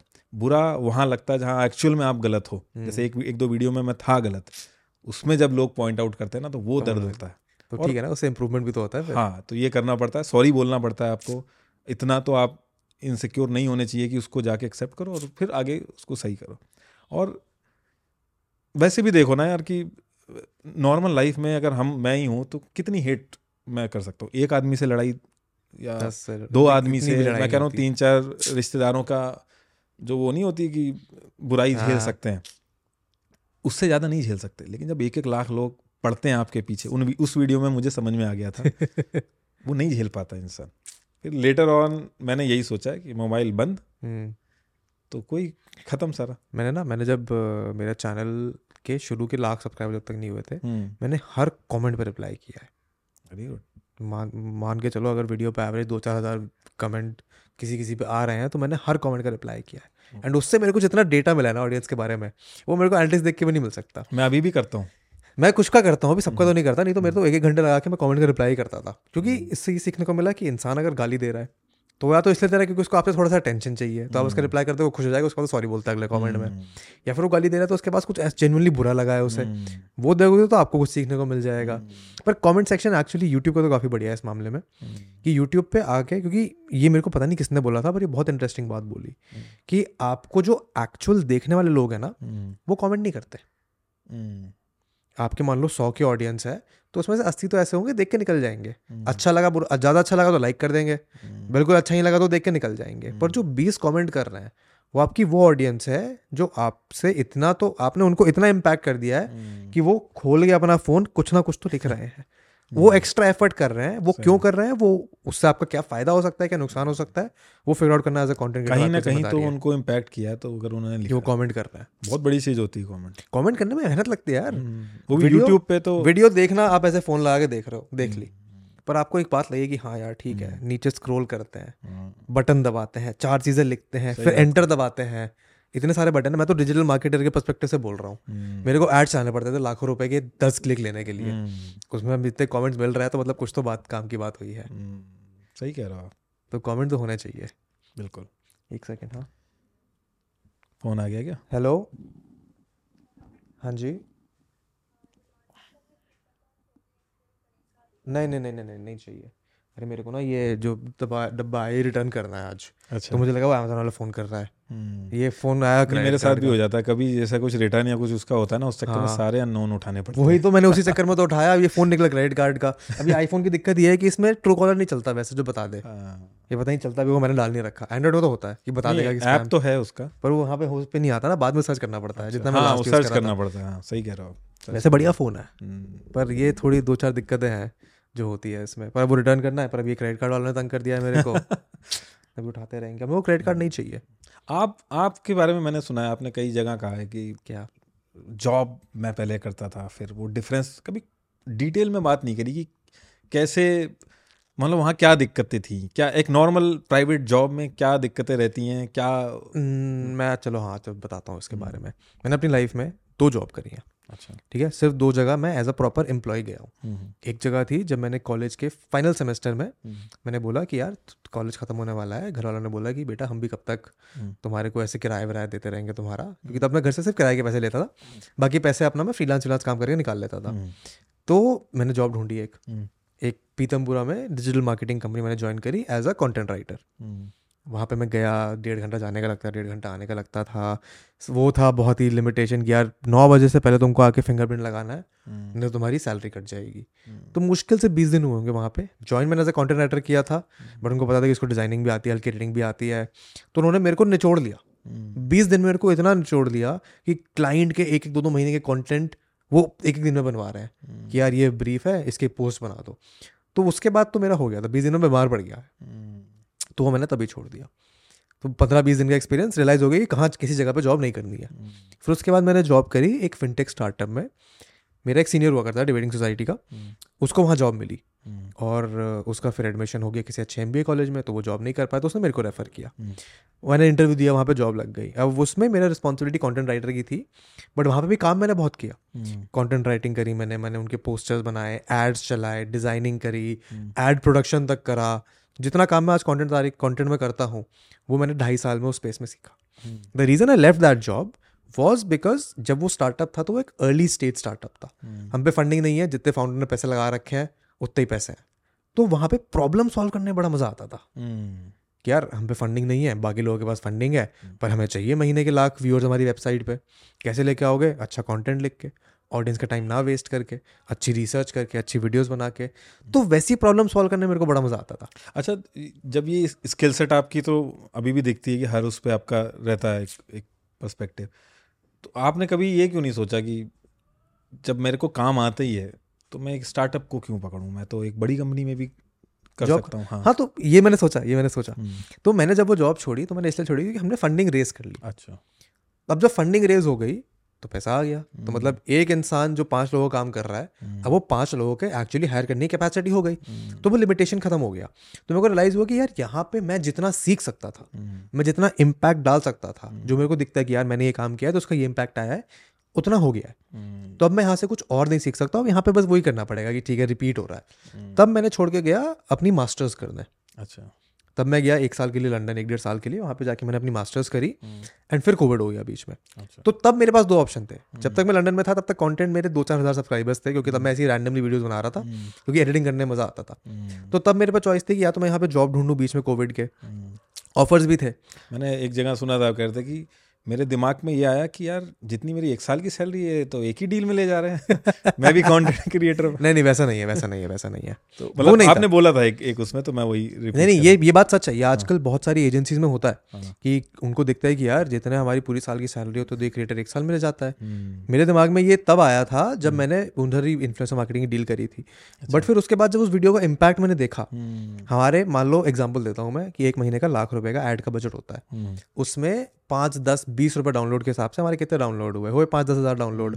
हमने क्रिएटर को दिए पाँच लाख रुपए। हम्म, हमें उम्मीद नहीं थी कि डाउनलोड आएँगे नहीं आएँगे। हम्म, उससे हमारे आए बीस हज़ार डाउनलोड। हम्म, अब वो बीस हज़ार वर्सेज यहाँ के पाँच हज़ार। उस इंस उस क्वालिटी में जितना फ़र्क था यहाँ के बीस हज़ार में से मान लो पाँच हज़ार लोग थे जो हमारी ऐप यूज़ कर रहे हैं पैसा लगा रहे हैं क्योंकि बात करी उस इन्फ्लुएंसर ने उस पर इतना भरोसा। यहाँ पाँच हज़ार में से सौ नहीं थे। तो उस टाइम वैल्यू समझ आ गई कि अगर इंसान कुछ बोल रहा है तो उसने ऑडियंस जो बनाई है जिस चीज़ के पैसे चार्ज कर रहा है वो नहीं चार्ज कर रहा है कि मैं तुम्हें फ्री के पर दे दूँगा वैसे बोलूँगा कि मैं भरोसा ऑडियंस मेरी इतना कर दिया मेरे पे कि अगर मैं कुछ बोलूँगा तो वो सुनेंगे। तो वहीं पे वो चीज़ वॉश हो गई अच्छा। कि इन्फ्लुएंसर पैसा क्यों कमाते हैं? क्योंकि उनकी बात की वैल्यू है। बट फिर जब मैं लंदन में था तो मेरे पास ऑप्शन था कि जॉब यहाँ पे कर लो। और कोविड चल रहा था मेरे को एक पेरिस के एक स्टार्टअप का ऑफ़र आया था। उन्होंने बोला कि यार दो साल तुम्हें इंडिया से काम करना पड़ेगा क्योंकि पता नहीं कोविड का क्या हो रहा है उसके बाद बुला लेंगे हम। तो तब मेरे पे चॉइस थी कि यार मैं जॉब कर लूँ या फिर मेरा कॉन्टेंट थोड़ा सा उठने लगा इस पर फोकस कर लूँ। तो तब मैंने कहा कॉन्टेंट फोकस कर लेता है। स्किल सेट तो है। कॉन्टेंट नहीं चलेगा तो चार साल बाद फिर जॉब ले लेंगे। तो उस माइंडसेट से फिर मैंने अब तो focus फुल टाइम इसी में। हाँ फुल टाइम मैं मैं भी इसको मेरा भी वही पर्सपेक्टिव है कि मैं इसको वैसे नहीं मानता कि जॉब है जॉब है. मेरा बस ये है कि अगर मेरे यूट्यूब के एड रेवेन्यू से मेरे घर का किराया गाड़ी का पेट्रोल और खाने का पैसा निकल रहा है जो एड रेवेन्यू से निकल सकता है आराम से अगर आप ढंग का काम करो तो तो वो बढ़िया है. उसके बाद जो भी ब्रांड डील्स आती हैं अगर ब्रांड अच्छा है तो उसके साथ काम करेंगे ब्रांड अच्छा नहीं है तो उसके साथ काम नहीं करेंगे. तो मैंने भी इसको कभी वैसे नहीं सोचा है कि फुल टाइम यही है. मैं अपने आप को फुल टाइम आज भी कंसल्टेंट मानता हूँ.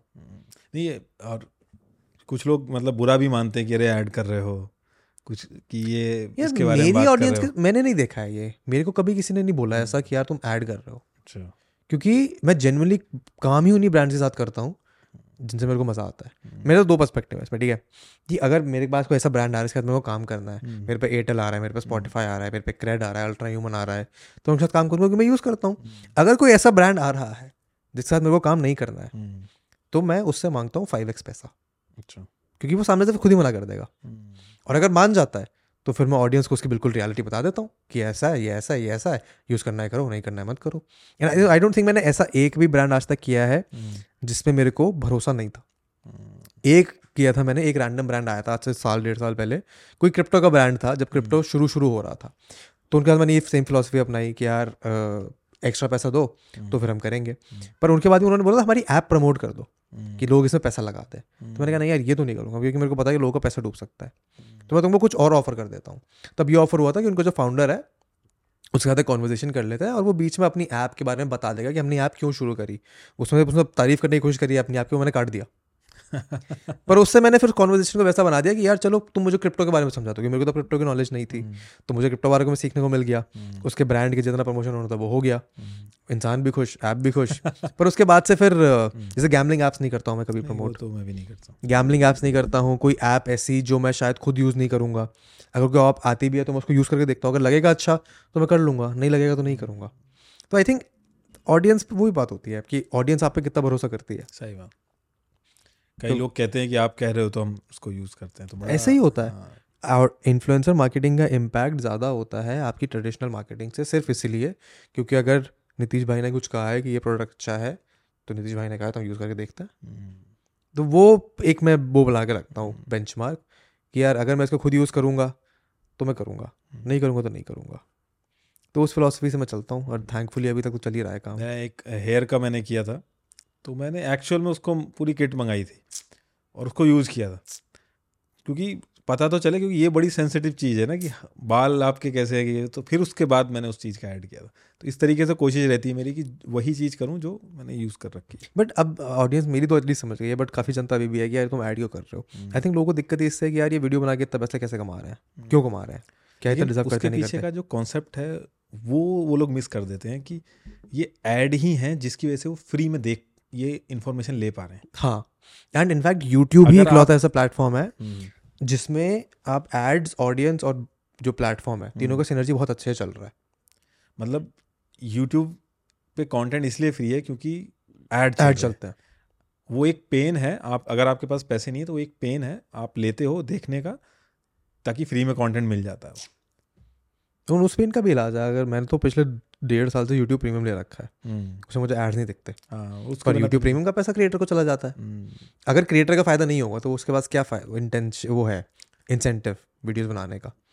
क्योंकि टीम मैनेज करनी है सारा। बहुत सारी चीज़ें करनी है यार।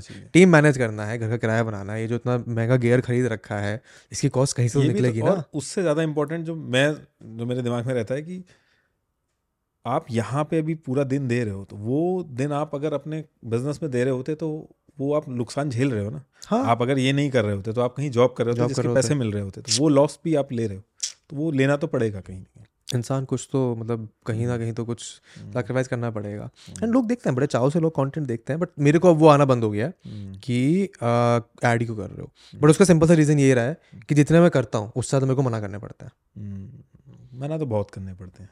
अगर आप मना नहीं करोगे अगर आप सब चीज़ उठा लोगे तो ऑडियो समझ आ जाएगा यार ये तो बस पैसे कमाने के लिए आया है। इसको पैसे ही कमाने हैं हम्म, तो निकाल कर ले चलो। फॉर एग्ज़ाम्पल इस पॉडकास्ट के लिए जो मैं पॉडकास्ट करता हूँ उसके लिए मेरे पास एक किसी पॉडकास्ट प्लेटफॉर्म से डील आई थी। हम्म, उन्होंने बोला कि आप सब हटा के हमारे प्लेटफॉर्म पर डाल दो। सिर्फ़ पॉडकास्ट हमारे प्लेटफॉर्म पर डालो हम्म, यूट्यूब वगैरह सबसे हटा दो।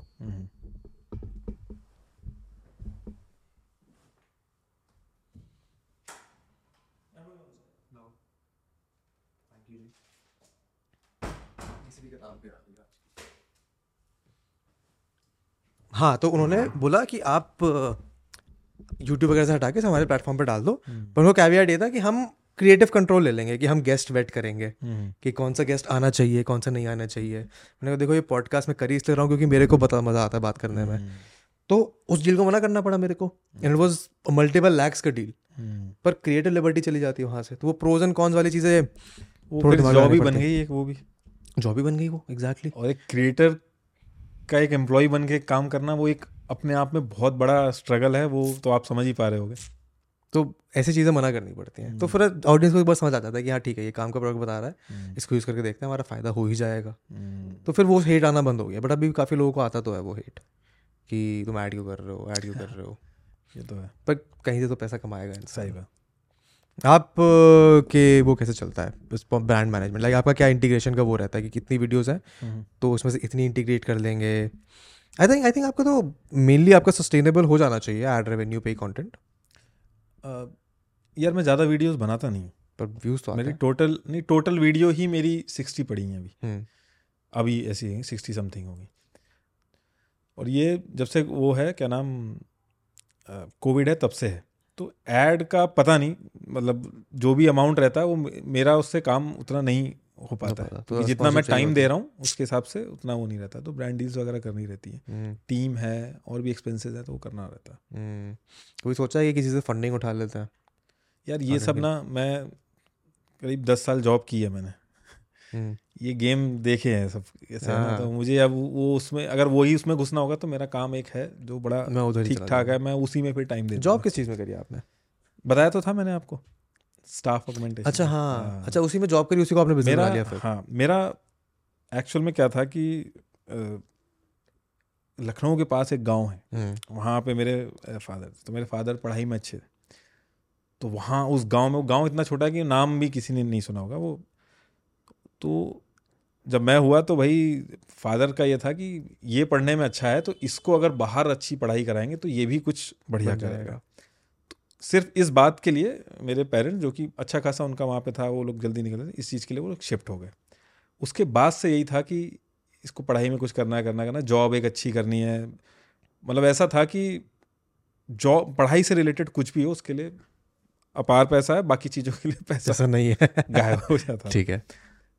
उनके वो सपने मैंने अपने सपने बना लिए लेकिन मैं हमेशा से ही बिज़नेस करना चाहता था। हम्म, मेरे को जब मैं जो चीज़ मैंने सोच रखी थी जॉब में मैंने हर तफ्ते पे काम किया है। मैंने डूअर लेवल पे भी किया है और मैंने वीपी तक भी काम किया और अभी तो खैर अपना हो गया। लेकिन मैं हमेशा सोचता था कि कैसे इससे निकलूँगा। मेरे पेरेंट्स जब मैंने पहली बार उनको बताया था कि बहुत ज़्यादा वो दिक्कत में आ गए थे अरे भाई सब कुछ तो सही चल रहा है क्यों क्यों छोड़ना है? रहा है?" लेकिन मेरा मन नहीं मान रहा था क्योंकि रेपिटेटिव काम होता है ना एक टाइम के बाद हर एक चीज़ मतलब आपका हाथ अपने आप चलने लगेगा आप मोनोटोनस हो जाता है वो बिल्कुल। तो वो मज़ा ही नहीं आता था। अब पैसा तो घर से मिलेगा नहीं बिज़नेस से कैसे करना है? तो बिना पैसे के क्योंकि अगर आपको यार डेढ़ दो लाख का अगर महीने का बिज़नेस में करना है तो करोड़ों रुपए लग जाते हैं इन्वेस्ट लग जाता है बिल्कुल। और वो भी आपको अभी पता नहीं आपके पास कोई कॉन्सेप्ट नहीं कोई कुछ नहीं तो आप कैसे करोगे? फिर मैंने बहुत लोगों से डिस्कस किया जो इस जर्नी से निकल के आ चुके हैं। हम्म, तो एक बड़ी अच्छी चीज़ निकल के आई मैं बताता हूँ अगर जो लोग जॉब कर रहे हैं और जो निकल रहे हैं तो जनरली क्या है? जॉब से अगर किसी को निकलना है तो क्या बोलेंगे? भाई पैसा इकट्ठा करो इतने दिन की सेविंग रखो ऐसा ऐसा करो ये है। हम्म, उसकी बजाय एक मेथड है जो मेरे लिए काम किया है और फिर मैंने दोस्तों के लिए किया तो वो काम किया। मान लो आप अगर कोई जॉब कर रहे हो आप सोच रहे हो आपकी कोई एस्पिरेशन होगी कुछ भी बनना है आपको वो मैं उसमें नहीं घुसता हूँ। अब आपकी लाइबिलिटीज़ हैं ई होंगी घर संभालने हैं हो सकता है आप अकेले कमाने वाले हो आठ लोगों के परिवार में तो आपके बस सपने सपने हैं और वो कर नहीं पा रहे हो। तो आप क्या कर सकते हो? वो जॉब एज इट इज़ चलने दो। हम्म, अब आपको एक स्किल डेवलप करनी पड़ेगी साथ में। करनी पड़ेगी। उस जॉब तो ये तो ऑब्वियसली बात है ना? वो स्किल के बेसिस पे आप थोड़ा थोड़ा कमाने लगो। अब क्या है कि दो चीज़ें चलनी ही पड़ेंगी दो चीज़ें साथ में। वरना ये सपना सपना ही रह जाएगा निकल के बिज़नेस करने का। दो चीज़ें साथ में करनी है और दोनों इम्पैक्ट एक दूसरे को ना करें। तो अब मान लो आप दो चीज़ें साथ में कर रहे हो। जो एक स्टेज ऐसी आएगी जो आपकी जॉब का पैसा है उसको आप छूना बंद कर दो। हम्म, मान लो आपके एक लाख रुपए आ रहे हैं तो एक लाख रुपए उसे छूना बंद कर दो। दो। छोड़ना बिल्कुल मत छुओ उसमें से। अब ये जो साइड इनकम है आपकी इस पर सर्वाइव करना शुरू करो। हम्म, आपने एक महीना सर्वाइव किया दो महीना सर्वाइव किया नहीं सर्वाइव हो पा रहा है तो यानी कि यू आर नॉट रेडी अभी। हम्म, फिर दोबारा से आप और मतलब जो आपकी सेकंड समझ में आ रहा है जो मैं हाँ मैं समझा रहा हूँ समझा रहा हूँ। जो आपकी जो स्किल सेट है उसको और स्ट्रॉन्ग करो और उसमें पैसा लगाओ और उसको अच्छे से करो ताकि आपकी अर्निंग बढ़े। हम्म, फिर से ट्राई करो कि क्या आप इस पर सस्टेन कर पा रहे हो? छः महीने एक साल तक आप ऐसे करते हो या तो आप अपनी नीड ऐसी कर लोगे कि आप अपनी जो स्किल वाली चीज़ है उसमें रहो आप स्केल कर जाओगे।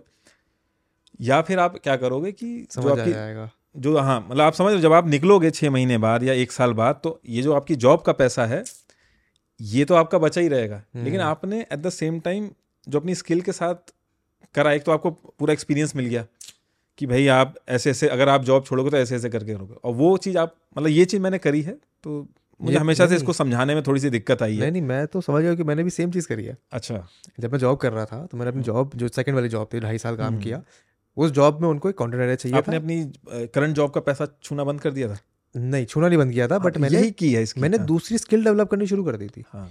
मेरे को रिलाइज हुआ कि यार मैं सिर्फ़ एक राइटर राइटिंग तो हम्म। अगर कोई इंसान थोड़ा दिमाग लगाए तो वो लिख सकता है हम्म। बेसिक लेवल की राइटिंग हम्म, इंसान कर सकता है। It is not a skill that will make me stand out hmm, मुझे क्या चाहिए? मुझे चाहिए कि मेरे को डिज़ाइनिंग आनी चाहिए। मुझे एडिटिंग आनी चाहिए हम्म, मुझे बात करना आना चाहिए मुझे और चीज़ों के बारे में पता होना चाहिए। तो जॉब चल रही है चल रही है उसके साइड में चार पाँच दस स्किल्स और डेवलप करनी शुरू कर दी। हम्म, और वो स्किल्स मैंने यूट्यूब पे करी थैंकफुली तो मेरे पास एक प्लेटफॉर्म बन गया उसके लिए। हम्म, तो यूट्यूब से जब मेरे पहली बार पैसे आए थे मेरा चैनल को मोनेटाइज होने में ढाई तीन साल लगे थे। पता नहीं क्यों। फिर उसके पता नहीं वो रिजेक्ट कर दिया दो तीन बार उन्होंने। अच्छा। हाँ मोनेटाइजेशन रिजेक्ट कर दिया था। फिर उसके बाद जब पहली बार पैसे आए तब रिलाइज हुआ कि यार हाँ ये इनकम पे भी मैं मज़े से वो अपना आपको हम्म, कर सकता हूँ सस्टेन तो जब मैंने जॉब छोड़ी तब मेरे पास पैसा इतना ही था कि मैं अपनी पैसे अपनी फ़ीस और रहना खर्चा दे दूँ यूके में क्योंकि यूके में रहना बहुत महँगा है। पर मैंने ये बना लिया था कि मेरे को सर्वाइव अपने यूट्यूब के रेवेन्यू पे करना है। हाँ।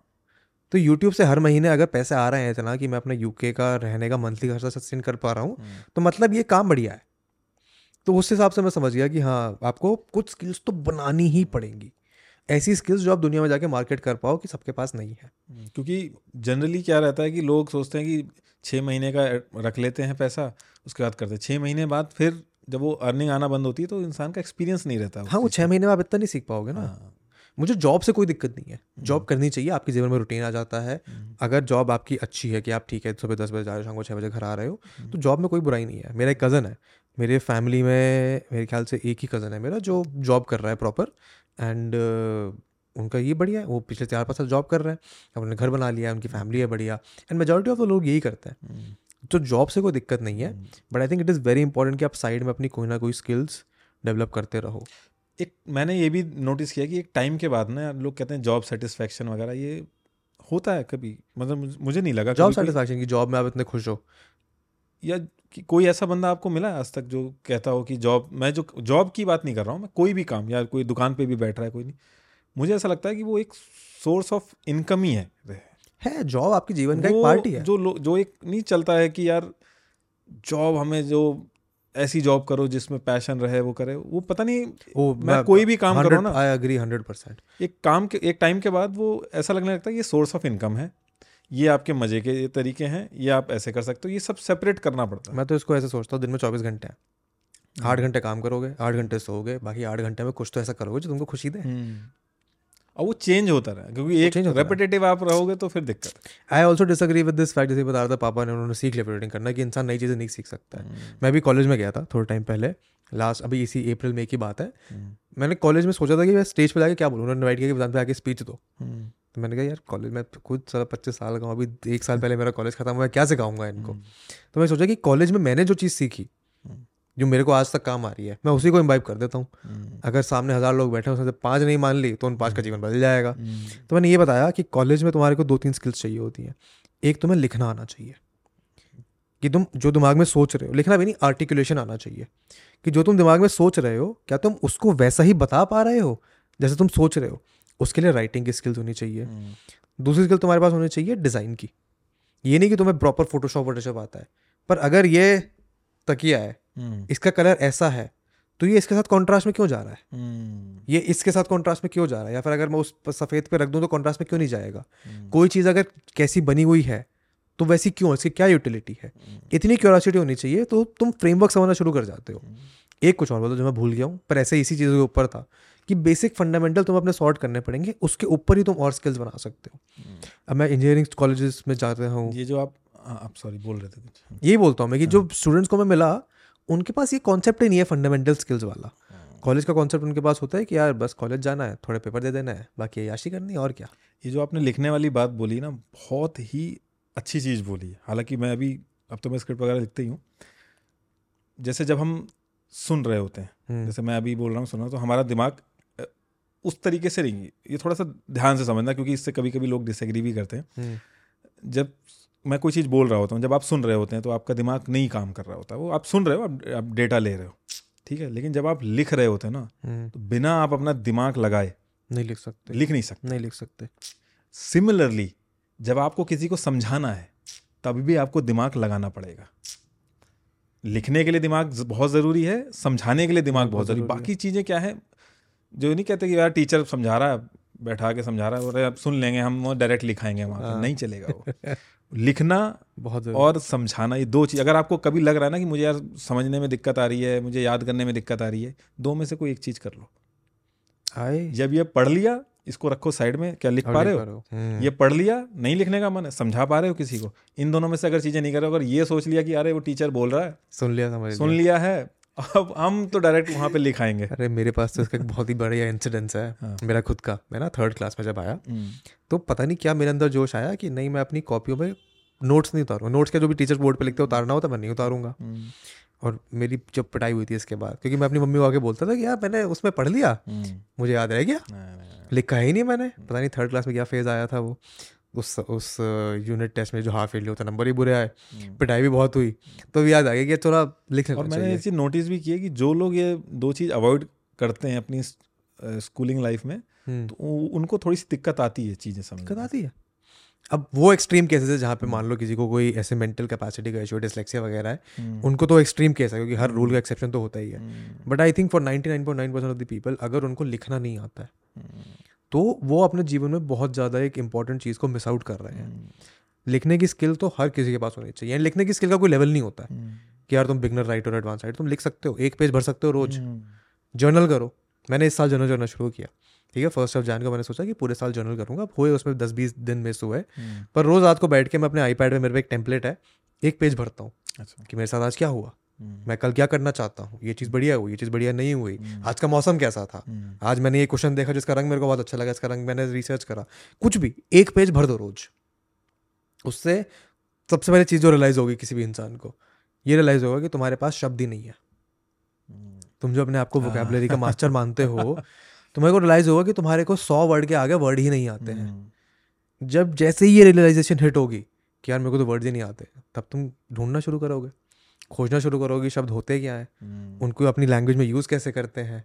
तो आई थिंक ये इंपॉर्टेंट स्किल है ये किसी भी इंसान के लिए इंपॉर्टेंट स्किल है आप स्कूल में हो कॉलेज में हो जॉब में हो पचास साल के हो साठ साल के हो लिखना तो आपको चाहिए। लिखना भी चाहिए कुछ कोई ना कोई एक चीज़ ज़रूर एक्स्ट्रा होनी चाहिए। मैं एक बहुत टाइम पहले मैंने एक आर्टिकल पढ़ा था उसमें हम्म। उन्होंने ये बताया था कि दो लोगों पे टेस्ट किया उन्होंने हम्म, ठीक है? मान लो जैसे आप हो आपका एक दोस्त है दोनों एक ही एज के हो सेम हो सब कुछ सेम है। दोनों ऑफ़िस जा रहे हो काम कर रहे हो। छः महीने तक गए हम्म, काम करके आए वापस ऐसे काम करते रहे। अब क्या किया किसी एक को पेंटिंग कराना चालू कर दिया। हम्म, दोनों फिर वैसे ही जा रहे हो ऐसा कर रहे हो। छः महीने तक एक बंदा पेंटिंग भी कर रहा है लेकिन आप आ रहे हो और आप ना वापस आके खा के सो जा रहे हो। तो जो पेंटिंग कर रहा है उसकी प्रोडक्टिविटी में भी फ़र्क दिखने लगा। दिखेगा। जबकि उस पेंटिंग का उसकी जॉब से कोई लेना देना नहीं है। तो ये एक्स्ट्रा करिकुलर एक्टिविटीज़ जो होती है ना ये इस तरीके से आप देखोगे जो लोग इसमें रहते हैं तो हम्म। वो थोड़े से उनको एज रहता है। इसका साइंटिफिक रीज़न भी है। साइंटिफिक रीज़न ये है कि हमारे ब्रेन में न्यूरल पाथवेज होते हैं। अच्छा। जब आप कुछ नई चीज़ सीखते हो तो उनको वो कनेक्शन बनाना पड़ता है। हम्म, किसी चीज़ को याद रखने के लिए। जैसा कि मुझे पता है कि मेरे को इसको खोल के हम्म, माइक एडजस्ट करना है जब मैं पहली बार करूँगा तो मेरा दिमाग लगेगा। हम्म, दूसरी बार करूँगा तो वो पाथवे बन गया है।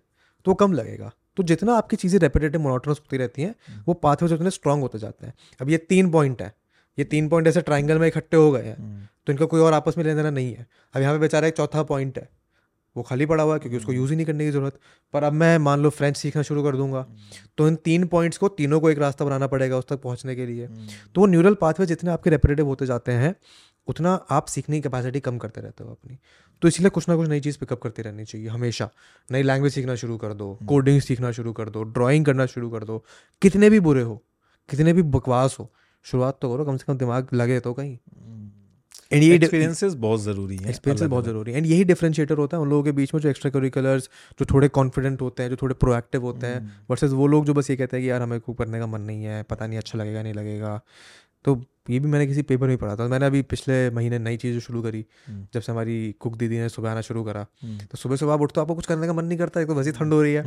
तो मैं सुबह उठ के मेरी उस डेस्क पे जो चेयर है अंदर हम्म। वहाँ बैठता हूँ कंप्यूटर खोलता हूँ और बस कुछ भी रैंडम उठा के आर्टिकल आधे घंटे पढ़ना शुरू कर देता हूँ। जिस जितनी देर वो खाना बनाती है उतनी देर में मैं कुछ भी पढ़ता हूँ। हम्म, तो रोज़ नई इन्फॉर्मेशन कुछ भी रैंडम जा रहा है। आज हॉलीवुड रिपोर्टर पे आर्टिकल पढ़ लिए कहीं साइंटिफिक रिसर्च कर दी। समझ कुछ नहीं आ रहा चाहे हम्म। पर ऐसा अच्छा लग रहा है कि हाँ ठीक है कुछ नया जानने को मिला।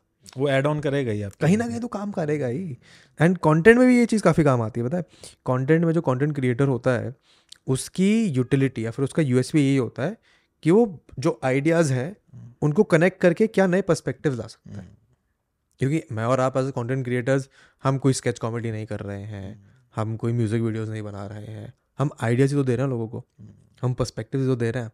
तो अगर इस मामले में हम स्लो हो जाएँगे क्या ठीक है जो कहीं किसी ने बोला उसको ही दो चार बातें और बना के डाल देते हैं तो फिर तो हमारी ऑडियंस हमारे से वैल्यू खत्म कर दिखेगी। आपने तो बहुत सारी बुक्स रख रखी हैं तभी देखो इसमें से आधी मेरी हैं हम्म, आधी जय की हैं। अच्छा। मेरी वही है जो मैं उसमें ऑनलाइन पढ़ चुका हूँ। हम्म, मेरे को नॉन फिक्शन पढ़ने में मज़ा नहीं आता।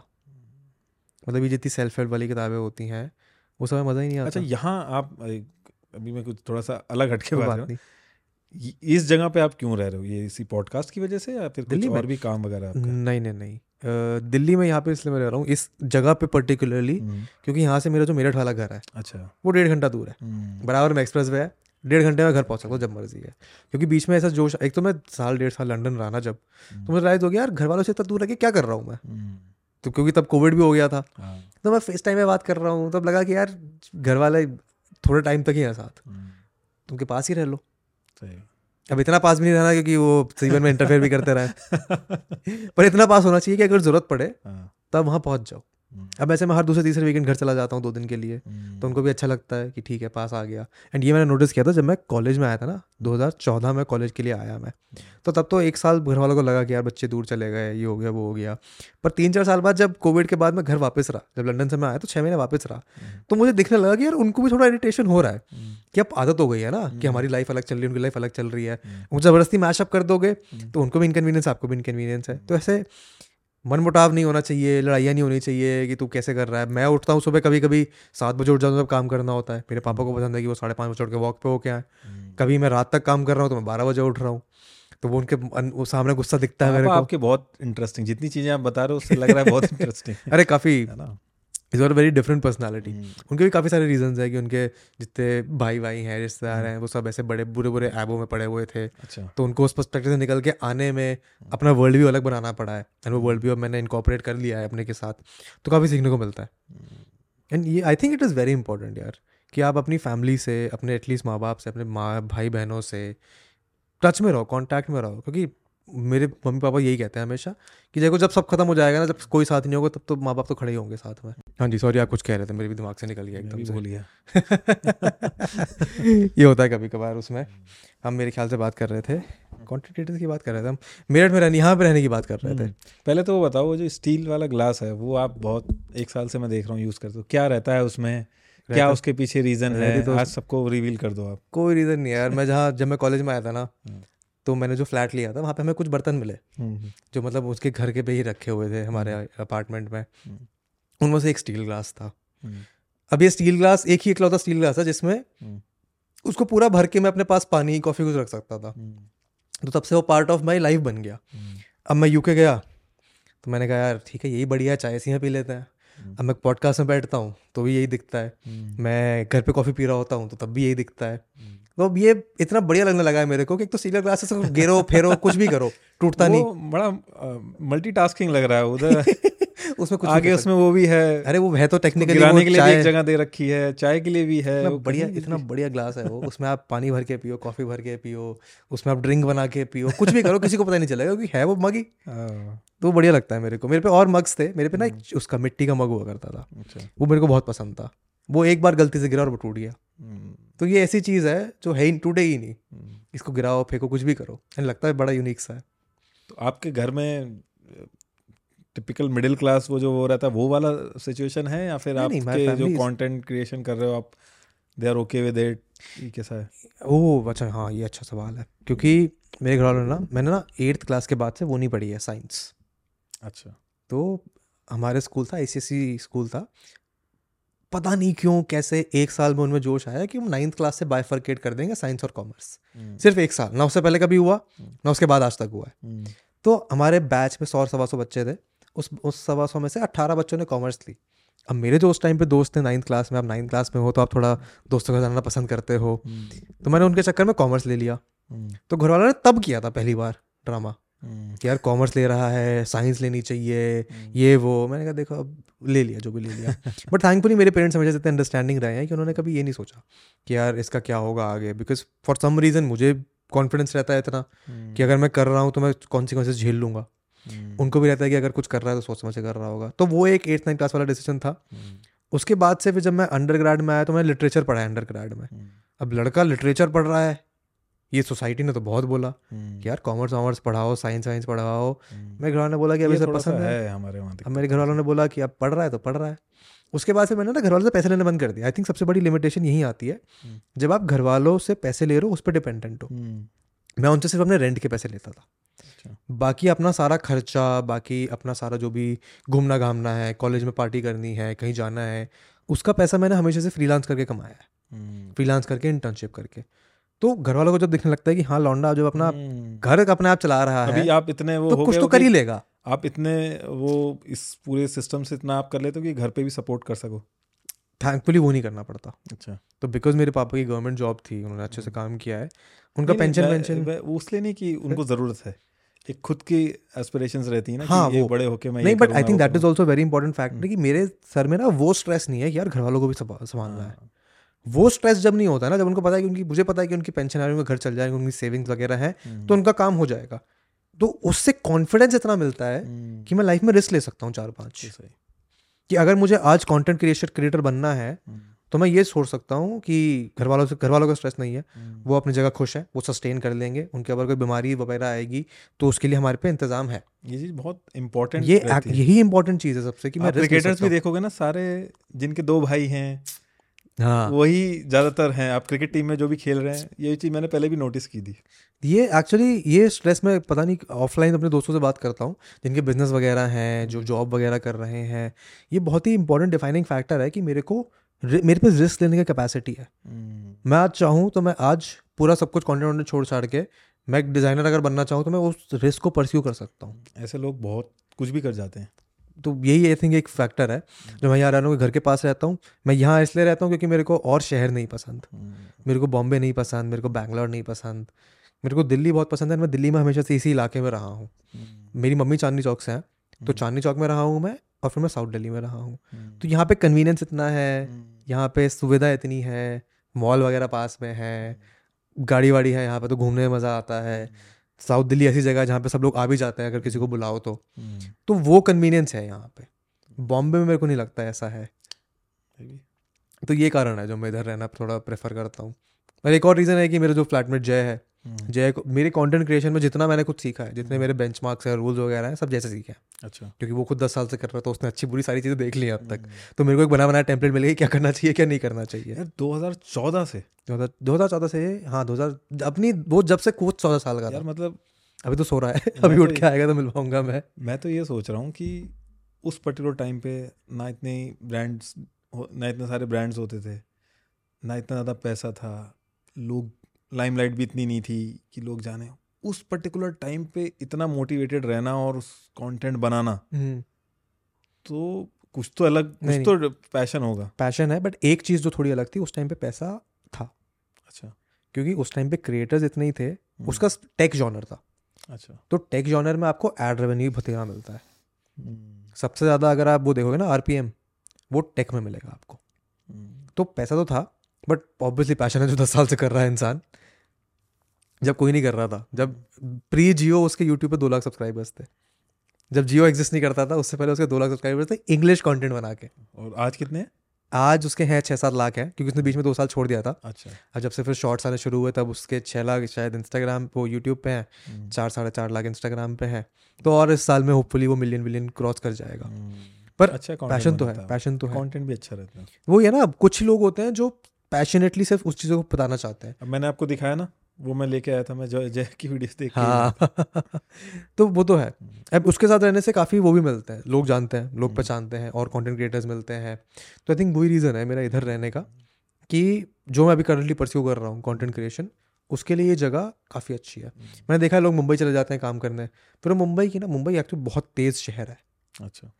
अब मुंबई गए हो कंटेंट क्रिएटर्स वगैरह से मिलने अभी तक नहीं पहुँचे? मैं अभी एक ही दो बार ही निकला हूँ मैं कभी किसी से मिला ही नहीं हूँ ज़्यादा। अच्छा। अब। निकलना चालू किया है थोड़ा सा। हम्म, बिल्कुल नहीं मैं एकदम अलग ही थलग रहता हूँ लेकिन अब करना पड़ेगा निकलना पड़ेगा। थोड़ा वो कम्युनिटी में जान पहचान होनी चाहिए उस हाँ। पर्सपेक्टिव से ना। हम्म, हम्म, पर मुंबई मेरे को इसलिए नहीं पसंद आता क्योंकि बहुत तेज़ी है वहाँ पे।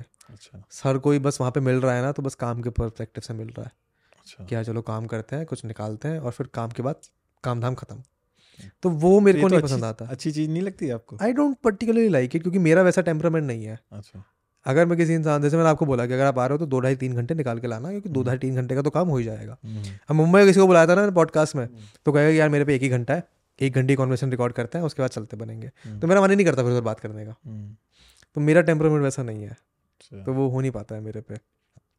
सिमिलरली बैंगलोर में वहाँ बहुत ज़्यादा टेक स्टार्टअप वगैरह की बातें हैं। हम्म। तो थोड़े थोड़े टाइम के लिए अच्छा लगता है वो। दिल्ली में मज़ा तो आता है बस थोड़ा सा यही पॉल्यूशन वगैरह को लेके थोड़ा सा मेरे को पॉल्यूशन का ही एक काफ़ी बड़ा इशू है दिल्ली में। हम्म, दो दो एयर प्योरीफायर लगाने। पड़ अभी तो नहीं लेकिन आगने वाले टाइम में क्या रहेगा? पता नहीं। होपफुली ठीक हो जाए। हम्म, होपफुली पोल्यूशन थोड़ा कम हो जाए। आप आप किस साइड रहते हो? मैं greater Noida greater Noida hmm. Hmm, Noida भी बढ़िया। नोएडा भी बढ़िया फैसिनेटिंग जगह है। हाँ मैं कुछ टाइम पे यहाँ रजौरी गार्डन भी रहा था। अच्छा। फादर थे यहाँ पे। हम्म, तब रहा था फिर यहाँ पे आ गया था मतलब ग्रेटर नोएडा हम्म। दूर नहीं पड़ता हर जगह से? दूर तो पड़ता है लेकिन मेरा काम ऐसा है कि वो वहीं से रिलेशन है उसका अच्छा हाँ आपका जो वो वाला काम है उधर। ज़्यादा चीज़ें हैं उधर। हम्म, हाँ क्योंकि मेरा फ्रेंड था वो उधर जब जॉब कर रहा था तो वो भी उसी साइड रहता था। हम्म, बट नोएडा में तो अब एयरपोर्ट वेयरपोर्ट सब खुलने वाला है। हाँ लेकिन वो भी उतना ही दूर पड़ेगा। तो तो उतना ही दूर पड़ेगा। तो ये जो चीज़ है। आप ओरिजिनली उधर से हो लखनऊ से। हम्म। ना? मतलब आप भी प्रॉपर लखनऊ लखनऊ के उधर भी एक डिस्ट्रिक्ट है फिर उसके से गाँव है। लेकिन मैं वहाँ गया ही नहीं हूँ इतना। कभी नहीं गए? मतलब गया हूँ एक दो बार गया हूँ। तो हम्म, मेरे लिए बड़ा कन्फ्यूजिंग सा रहता है कि बताऊँ कहाँ से मैं कहाँ से हूँ। हाँ। मैं पैदाइश मेरी वहाँ की है। स्कूलिंग मेरी हॉस्टल में हुई है। कहाँ पे? जेसीस पब्लिक स्कूल में हुई है। लखनऊ में ही है नहीं नहीं ये रुद्रपुर में है। अच्छा रुद्र हॉस्टल में ही रहा हूँ मैं। तो वहाँ पे हुई है फिर मैं दिल्ली आ गया फिर हम्म। अभी इधर जॉब इधर करा है। कुछ टाइम मैंने कोचिंग करी है तो वो बड़ा अलग अलग जगह पे मैं घूमा। हम्म, तो बड़ा मुश्किल होता है क्योंकि अब मैंने बोल दिया सुल्तानपुर तो सुल्तानपुर का कुछ पूछ लेंगे मुझे मुझे पता, पता ही नहीं है। रुद्रपुर बोल दिया तो वहाँ हॉस्टल में रहा हूँ उधर का भाई उधर से क्या रिलेशन है तुम्हारा? तो बड़ा कंफ्यूजिंग रहता है मेरे लिए। हम्म, पर हॉस्टल में भी काफ़ी कुछ सीखने को मिलता है हाँ हॉस्टल तो बहुत इंपॉर्टेंट है। मुझे लगता है कि हॉस्टल एक ऐसी चीज़ है स्कूल में हॉस्टल में ना? हाँ स्कूल में हॉस्टल मैं। थ्रू आउट हॉस्टल में ही रहा। हूँ हम्म, तो वहाँ की लाइफ बड़ी इंटरेस्टिंग रहती है। अलग अलग जो दोस्तों के साथ इंसान सीखता है ना छोटी सी एज में हम्म, वो वो एक्सपीरियंस आपको नॉर्मली नहीं मिलता। और आप देखोगे हॉस्टल के लड़के थोड़े से तेज रहते हैं। और रहना ही पड़ेगा। क्योंकि मेरा एक फ्रेंड है जो हम्म। मेरा काफ़ी टाइम से स्कूल में फ्रेंड है। हम्म, नाइन्थ क्लास में आया था वो वो मसूरी में पढ़ रहा था अच्छा। हॉस्टल में। हम्म, वो चार साल हॉस्टल में रहा और वो आज भी ये कहता है कि उन चार सालों में जो मेरी ग्रोथ हुई है जो डेवलपमेंट हुई है वो उसके बाद से उतनी नहीं हो पाई जितनी उन चार सालों में हो गई। तो आई थिंक हॉस्टल में रहना हॉस्टल बहुत इंपॉर्टेंट है। कोई भी अगर किसी को सेल्फ डिपेंडेंट बनना है तो छोटका में। से ही अगर हॉस्टल में रहने का तो अलग ही कम्युनिटी बन जाती है वहाँ पे दोस्त यारों की बढ़िया अलग तो वो अलग चीज़ रहती है। आई थिंक घर से बाहर निकलना भी काफ़ी ज़रूरी चीज़ है। मैं कहता तो हूँ कि आजकल लड़ लड़कियाँ ही नहीं विदा होती लड़के भी विदा हो जाते हैं एक पर्टिकुलर टाइम के बाद। निकलना चाहिए। आई मीन हम्म, आज की तारीख में आप घर से बाहर नहीं निकल रहे हो तो आप अपनी पोटेंशियल को वो नहीं कर रहे हो फुलफिल हम्म। कुछ भी करो बस खुद से करके निकल के कुछ तो बना बनाओ या लोगों के लिए कुछ करो। कुछ भी करते रहो। हम्म। ये नहीं कि बस घर में बैठ गए वो हमारे पुनीत भाई कहते हैं जैसे कि पुनीत सुपरस्टार कि उनके बड़े सारे मीम चलते हैं कि भाई मैं तो घर में बैठा हूँ दो रोटी खाली है। अरे उन्होंने अभी उन्होंने अपना एक वीडियो बनाया था उसमें वेदांत नाम डाल दिया। तो जितने टैग आया मेरे को अच्छा, उस वीडियो में उनका भी बढ़िया अच्छा काम चल रहा है। उनसे भी होपफुली किसी दिन पॉडकास्ट पे बात होगी हमारी। बुलाओ किसी दिन वो तो बढ़िया रंग जमाते बढ़िया एंटरटेनमेंट बनाते हैं वो। हाँ, उनके ऊपर मैं एक यूट्यूब वीडियो बना रहा हूँ अभी वैसे। अच्छा। एक उनका थोड़ा ऐसे केस स्टडी टाइप वीडियो बनाने की कोशिश कर रहा हूँ मैं। तो यही तो इसकी ब्यूटी है ना कि मतलब कोई भी उठ के कुछ भी कितनी बात कर रहा है और वो एक्चुअल में डिजर्व करते हैं। लोग ना अब एक एक पर्टिकुलर चीज़ को लेके हो गए हैं भैया कि हाँ यार अब बहुत देख लिया ये बॉलीवुड का यही गाने निकल के आएँगे सब। अभी लोगों को एकदम बिल्कुल जेन्युइन चीज़ बॉलीवुड में आप देखते हो पिक्चर वगैरह? इंटरेस्ट है अभी या नहीं है? अभी तो टाइम ही नहीं मिलता है। टाइम नहीं मिलता है। हम्म, लेकिन एक मूवी थी बॉर्डर जिसको बहुत इम्पैक्ट पड़ा था मेरी लाइफ अच्छा में। कैसे? अ, मैं जाने मेरे एक्चुअल में सोचने लगा था कि मैं सिर्फ़ हाँ। मुझे सिर्फ़ बॉर्डर पे ही जाना है और मुझे सिर्फ़ फौ, फौज में ही जाना है। लेकिन मेरे पेरेंट्स ने थोड़ा सा गेम खेला उन्होंने। मेरे घुटने के उस पर थोड़ा सा गैप कम रहता है। हाँ। तो मतलब जो कुछ तो कहते हैं उसे मुझे नाम याद नहीं आ रहा।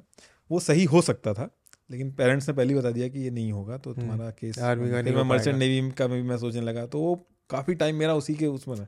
जब वो सपना टूटा तो फिर मैंने कहा कुछ भी करा लो अब क्या है जब। ये करना ही नहीं है तो फिर इंजीनियर बनवा लो डॉक्टर बना लो दो ऑप्शन आ गए थे अच्छा इंजीनियर डॉक्टर दो ऑप्शन हाँ, तो बोले कौन सा वाला सेलेक्ट करोगे तो हाँ। पता चला कि ये वाला ज़्यादा आसान है तो तो वो कर लेते हैं। हाँ। बट क्या फैसिनेटिंग बात है कि आप पिक्चर देख के हम्म। किसी इंसान को देख के वो किसी की भी लाइफ पूरी इम्पैक्ट हो सकती है हाँ। तो वो। मुझे उनकी अभी भी ना उनको देख के बड़े मैं देखता हूँ गाड़ी में जाते हुए लोग कहते हैं कि अरे यार अलग अलग बातें करते हैं लेकिन मुझे बहुत ज़्यादा कभी कभी तो ऐसा था रोंगटे खड़े हो जाते हैं कि यार ये एक अलग ज़िंदगी है हम्म, आप देखना कभी अगर आप किसी फौजी वगैरह से ऐसे रहोगे सिविलियंस को मतलब आप करोड़ों कमा रहे होगे लेकिन अगर एक फौजी एक अच्छे रैंक का फौजी बैठा हुआ है ना तो वो वो उसको डिफरेंस मतलब आपको लगेगा कि हाँ मेरा- उसकी आँखों में आप समझोगे कि वो आपको इतना इम्पोर्टेंस नहीं देगा। मेरा जो स्कूल था ना वो कैंटोनमेंट में अच्छा। तो मेरा स्कूल कैंट के बीच में है और मेरा घर भी अभी तो कैंट के बीच में है। हम्म, तो मैंने हमेशा से फैसिनेशन रहा है आर्मी स्कूल आर्मी ऑफिसर्स के लिए। एंड क्योंकि हमारे स्कूल में कोई भी इवेंट होता था एनुअल डे हो रहा है या फिर कोई भी छोटा मोटा इवेंट हो रहा है फिफ्टीन का सेलिब्रेशन हो रहा है ट्वेंटी सिक्स जनवरी का सेलिब्रेशन हो रहा है। तो कभी भी एज अ चीफ गेस्ट कोई सेलिब्रिटी हम्म। कोई नेता वेदा नहीं आता था। हमेशा आर्मी ऑफिसर आता था। हाँ, एंड हमारे स्कूल में जब फिफ्टीन अगस्त होता था तो हम प्रॉपर मार्च पास करते थे। ओके बड़ा सा ग्राउंड है तो उसमें सब मार्च पास करेंगे। तो वो डिसिप्लिन वाला और वो fascination and respect for the army वाला एंगल तो हमेशा से है हमारे स्कूल में। बस मेरी फैमिली में कभी कोई ऐसे फौज वौज में गया नहीं है। अच्छा। एंड दूसरे की तरफ़ वो फैसिनेशन है। सरकारी जॉब के लिए तो था हम्म, कि चलो सरकारी का तो हर जगह रहता है। लेकिन अभी मुझे लगता है कि धीरे धीरे थोड़ा सा कम हुआ है। क्योंकि मेरे पापा मेरे ताऊ जी मेरे चाचा तीनों की सरकारी जॉब है। तो वो तो फैसिनेशन था। अब हमारी वाली जनरेशन में किसी की भी सरकारी जॉब नहीं है सिवाय मेरे कज़न के। अच्छा। उनकी सरकारी जॉब है बैंक में पर और किसी की गवर्नमेंट जॉब नहीं है। हम्म, इस पे मेरे पापा ने एक बार मम्मी पापा ने बोला था कि यार तो थोड़ी तैयारी कर ले ये तो- यूपीएससी वगैरह की। हाँ, मैंने कहा देखो ऐसा है।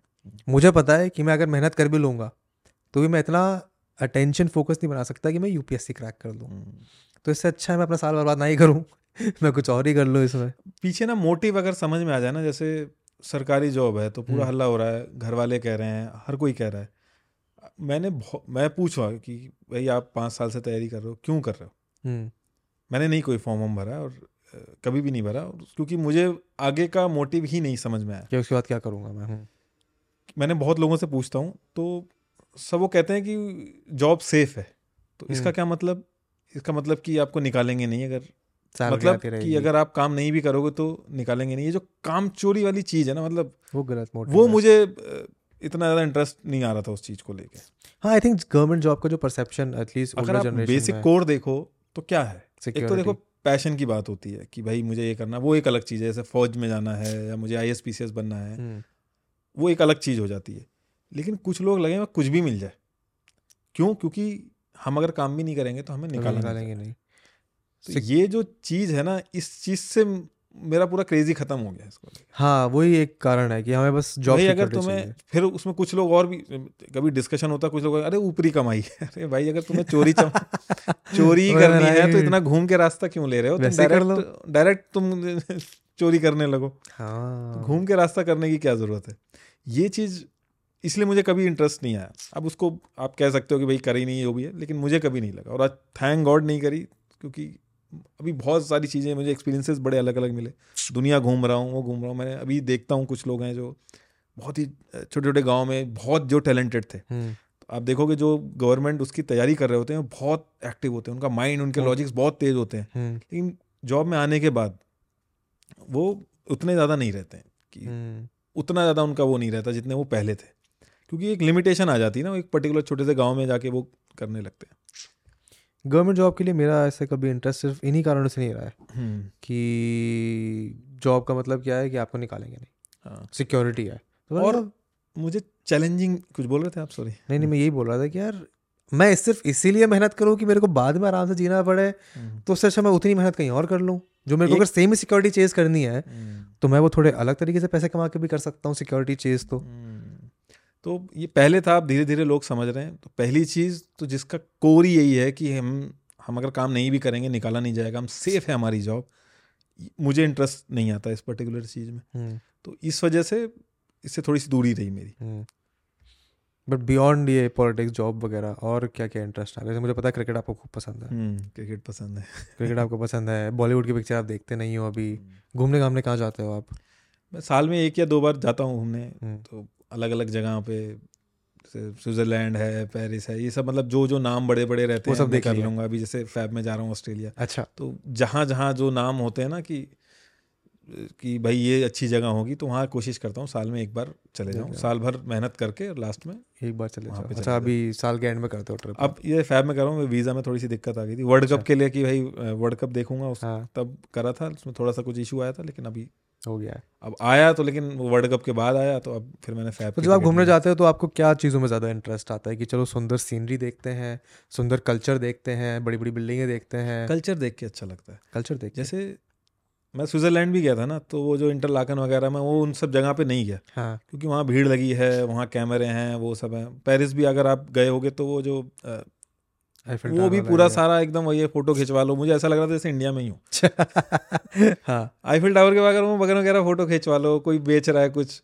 और कुछ तो इंडियंस ही बेच रहे थे वहाँ। हाँ अरे इंडियन हर जगह है। इंडियन हर जगह और मैं सही बताऊँ तो मुझे वहाँ की जो मेट्रो वगैरह थी यहाँ दिल्ली की ज़्यादा साफ़ लग रही थी। मेट्रो बेस्ट है। ये तो मैं बता सकता हूँ। लंदन वहाँ मेट्रो बहुत से बढ़िया गंदगी थी पेरिस में। स्विट्जरलैंड साफ़ था हम्म। जूरिक बढ़िया था वहाँ पे लेकिन यहाँ का तो बड़ा मतलब ये पेरिस का तो थोड़ा मुझे गंदा लगा था। कुछ एक पर्टिकुलर बता तो ये चीज़ रहती है कि तो हमने क्या करते हैं कि जो गाँव है वहाँ से अलग अलग जो स्मॉलर विलेजेस हैं। हाँ तो हम्म। वहाँ जाना वहाँ पे जाके रहना तो लोग उठ रहे हैं सुबह क्या कर रहे हैं उसमें मज़ा आता है।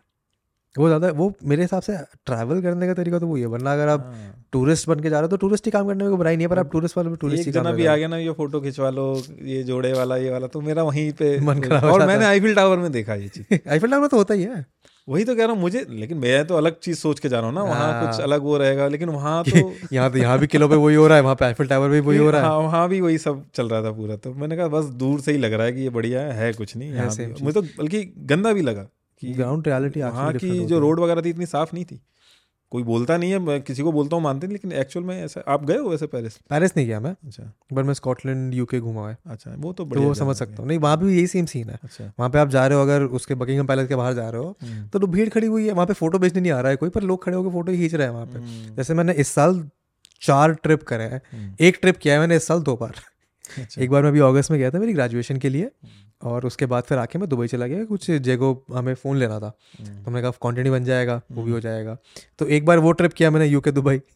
दूसरी बार रही मैं यूके गया कि मेरा मन कर रहा था क्रिसमस देखने का हाँ। कि क्रिसमस के टाइम बहुत सुंदर होता है। और फिर उसके बाद दुबई चला गया क्योंकि वहाँ पे समिट था एक।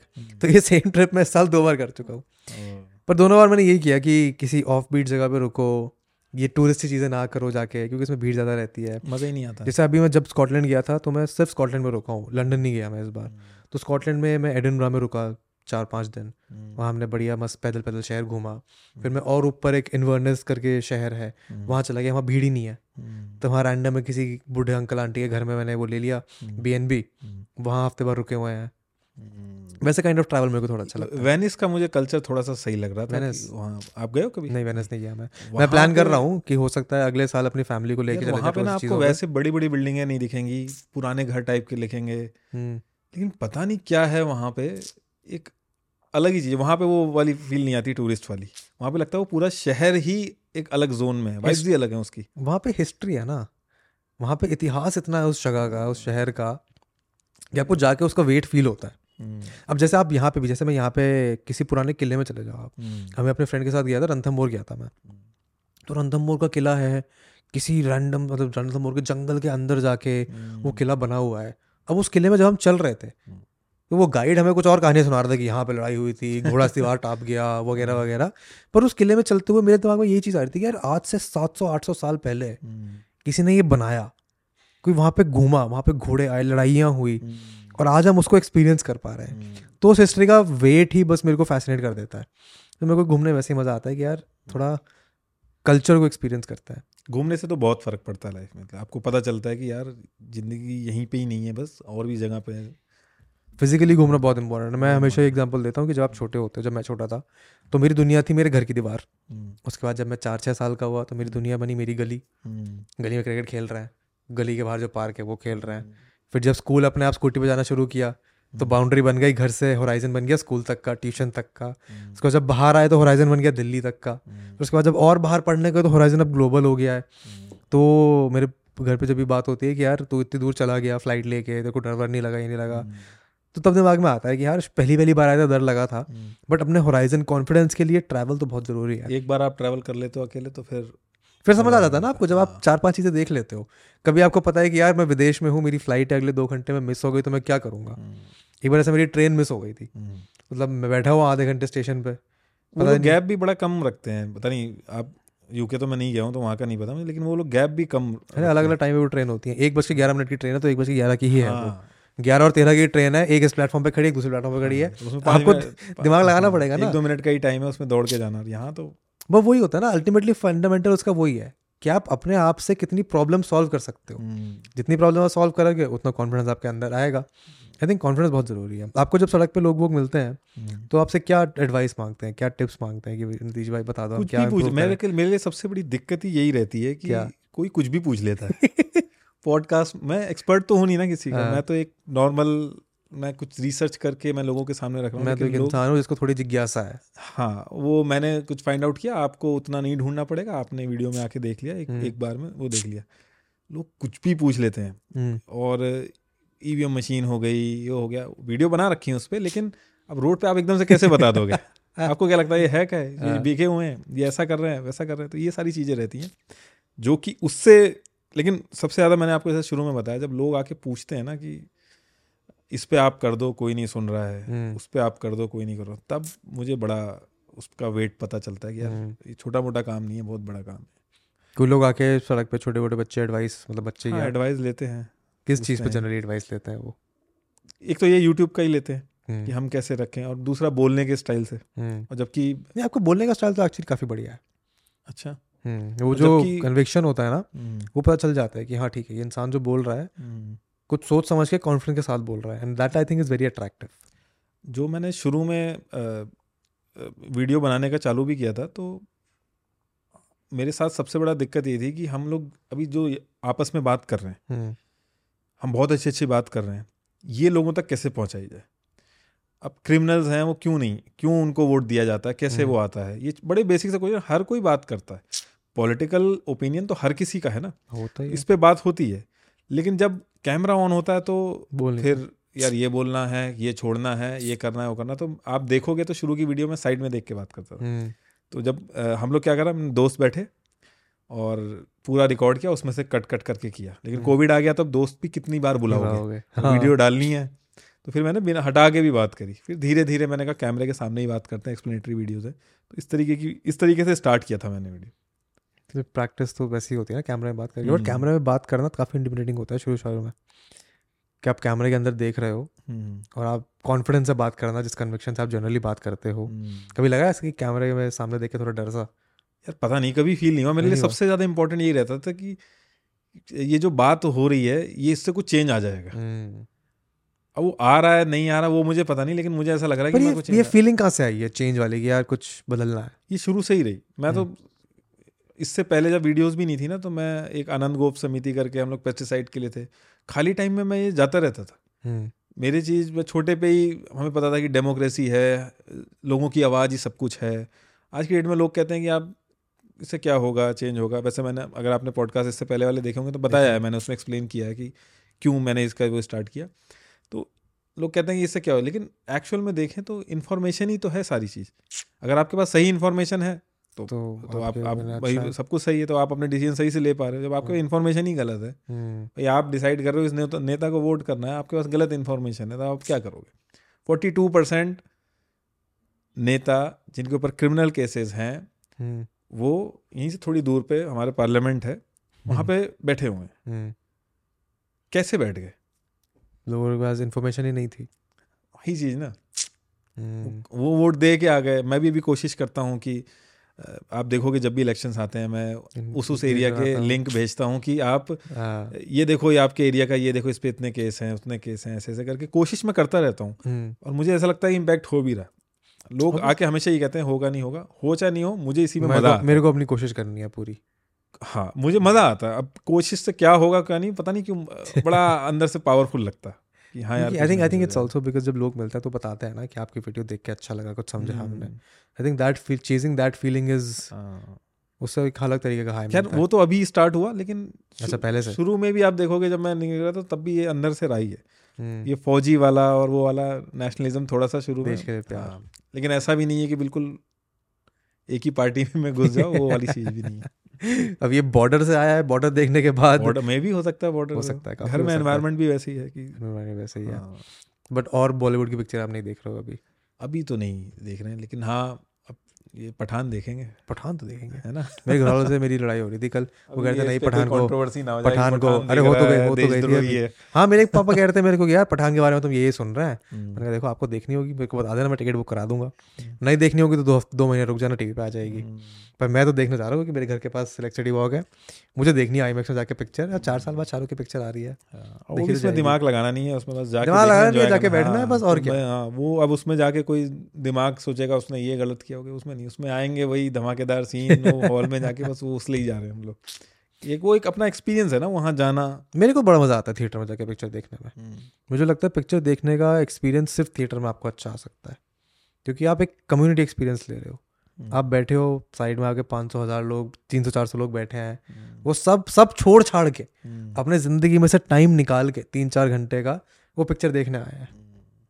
वो कितना बढ़िया कम्युनिटी एक्सपीरियंस है वो। कभी कभार गलत लोग अगल बगल बैठ जाते हैं कोई मोबाइल चलाने लगता है तो थोड़ा सा तो गुस्सा भी आता है तो बच्चे रो रहे हैं तो बच्चे रो रहे हैं। तो वो सब experience part of the experience है ना। हाँ, अब मैं घर पे बैठा हूँ मैं इस काउच पे बैठा हूँ मेरे सामने टीवी है। हम्म, अब मैं पिक्चर देख रहा हूँ ठीक है अच्छी लग रही है नहीं लग रही हम्म, वो बात की बात है। पर मेरे जब जब 500 लोग साथ में बैठे हैं और किसी हीरो की एंट्री हो रही है और सब चिल्ला रहे हैं चीयर कर रहे हैं हमारे मेरठ में तो होता था। मेरठ में सलमान खान की फ़ैन फॉलोइंग बहुत अच्छी है। हम्म, तो हम सलमान खान की मूवी देखने जा रहे हैं तो उसमें हम भी चिल्लाए हैं। हम्म, अलग एक्सपीरियंस है वो। वो एक्सपीरियंस आजकल पिक्चर में नहीं मिलता है। हम्म। सैडली क्योंकि पिक्चर अच्छी नहीं बनती है आधी उल्टी के लिए जैसे बन शुरू है। में बताया ना कि लोग मेंटली एकदम अपने आप को डिसाइड करके जाते हैं कि अब हम यहाँ पे जा रहे हैं जो मूवी तो यहाँ पे हम मूवी को इस तरीके से देखेंगे। नेटफ्लिक्स पे क्या होता है ना कि एक मूवी को जितना टाइम मिलना चाहिए हम लोग नहीं देखते। अगर यार मज़ा नहीं आ रहा चलो चेंज करो। इस चक्कर में अच्छी अच्छी सीरीज़ भी चली जाती है क्योंकि एक एपिसोड उनको लग जाता है अच्छा नहीं है। बस यही बताने में कि कौन क्या है क्या नहीं है वो इसी में लग जाता है। तो वो टाइम अब वो आप अगर आप मॉल में जा वहाँ पे जाके देखोगे हॉल में जाके देखोगे तो वो आपकी मजबूरी रहती है आपने पैसा दिया है तो वो अच्छी लगती है वहाँ पे। एक चॉइस का भी कन्फ्रम होता है ना क्या क्या यहाँ पे बैठ के देखने के लिए चीज़ें इतनी हैं आप पिक भी कैसे करो? हम्म, कि क्या देखना है क्या नहीं देखना। अब थिएटर में पाँच पिक्चरें लगी जैसे मैं एवतार दो बार देख चुका हूँ। अच्छा। अब लग रहा है एक और बार देखनी पड़ेगी क्योंकि बहुत सारे लोगों को बोल चुका चलो साथ में चलते हैं देखने। हम्म, तो एक बार और देखी जाएगी। पर वो चॉइस ही नहीं है वहाँ पे इतनी अब पिक्चर एक ही चल रही है वो। हम्म, पर बियॉन्ड मूवीज़ वगैरह एक आप ट्रैवल करते हो और क्या शौक है आपके? मुझे पता है गाड़ियों का आपका शौक होगा कि जितने अच्छी मेरी गाड़ी थोड़ा सा तो मैं मटेरियलिस्टिक पर्सन हूँ। वो इसलिए कि शुरू से ही जो जो सोचते थे कि हाँ यार ऐसे ऐसे करेंगे तो वो चीज़ें अचीव करनी थी एक टास्क की तरह था वो। अब अब लेकिन सारी चीज़ जब हो गई हैं तो अब ये रहता है कि अब मैं अपने ऊपर ज़्यादा पैसा खर्च करता हूँ अपनी स्किल डेवलपमेंट में। जैसे? जैसे मान लो ये मेरा जो पूरा यूट्यूब का हम्म, पूरा सिस्टम है इसको कैसे प्रोडक्टिव करना है तो इसके लिए कंसल्टेशन करता हूँ हैं इसके लिए। अच्छा। वो इसमें एक्सपर्ट्स नहीं होते। और चीज़ों लेकिन वो और चीज़ों में वो आपका पूरा प्रोसेस देखेंगे उसमें हम्म, बताएँगे वो फिर एक रिपोर्ट निकालेंगे ये ये चीज़ें यहाँ ऐसे ऐसे करो इसको ऐसे कर दो। स्टोरी टेलिंग है इनके बड़े बड़े कोर्सेज जो होते हैं अब पैसा मेरा यहाँ ज़्यादा इस सब चीज़ों में ज़्यादा खर्च होने लगा अपने आप को इम्प्रूव करने में अपने काम को हाँ, इम्प्रूव करने अपने में। काम को इम्प्रूव करने में इसमें। हम्म, पहले जो चीज़ थी पहले जब पैसे नहीं थे तो टाइम बहुत था अब पैसे आ गए तो तो टाइम टाइम की कमी हो गई है। है। अब मतलब चाहो तो मैं मॉल जाने के लिए प्लान करना पड़ता है कि मॉल जाएँगे वो भी प्लान ही रह हो देखो, एक तो आप रहते ग्रेटर नोएडा में सब इतना दूर है वहाँ से तो प्लान करना ही पड़ेगा आपको तो। हाँ अब जैसे आपसे भी पहले पहले प्लान हुआ था हाँ। फिर उस दिन कुछ और काम आ गया फिर आज आज भी आ गया था लेकिन मैंने कहा अब नहीं करूँगा नहीं कहेंगे भैया ज़्यादा ही अपने आप को सलमान खान समझ नहीं नहीं ऐसा नहीं ऐसा नहीं है। तो- नहीं देखो इसीलिए इसीलिए भी मेरे को यहाँ पे सेंटर में रहना थोड़ा पसंद है। हम्म, क्योंकि अगर मेरा मन कर रहा है मैं थोड़ा बोर हो रहा हूँ तो मैं मॉल चला जाऊँगा। हम्म, घूम घाम के आ जाऊँगा कुछ खरीदना नहीं है बस ऐसे वॉक करके आ जाओ लोग दिखते हैं अच्छा लगता है। हम्म, अभी कल शाम को हम खाली बैठे थे।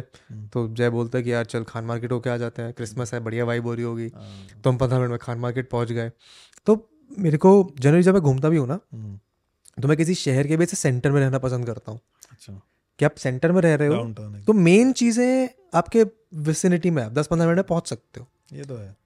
तो इसलिए दिल्ली में भी अगर मैं बॉम्बे भी गया हूँ कभी या बैंगलोर भी गया हूँ कभी काम वाम से भी तो प्रेफर करूँगा कि मैं सेंटर में रहूँ हम्म, ताकि मैं कहीं आसपास पहुँच पाऊँ। सेंटर में रहने की कीमत भी ज़्यादा देनी पड़ती है। अब देखो कीमत आप वैसे भी दे रहे हो। हाँ, अगर आप कहीं दूर जाकर रह रहे हो तो आप वो कीमत अपने टाइम से दे रहे हो। हम्म, आपको यहाँ पे अगर आने में डेढ़ घंटा लगा। बड़ा सही पॉइंट बोला आपने। और अगर मैं दूर रह रहा हूँ तो मैं पैसे बचा रहा हूँ शायद स्टे में बचा रहा हूँ पैसे पर मैं अगर बीस किलोमीटर जा रहा हूँ तो मुझे कैब के चार सौ पाँच सौ रुपये आने जाने के हज़ार दो हज़ार रुपये देने पड़ रहे हैं। हम्म, वो तीन हज़ार का मैं पाँच हज़ार या छः हज़ार कर लेता तो मैं सेंटर में रह लेता।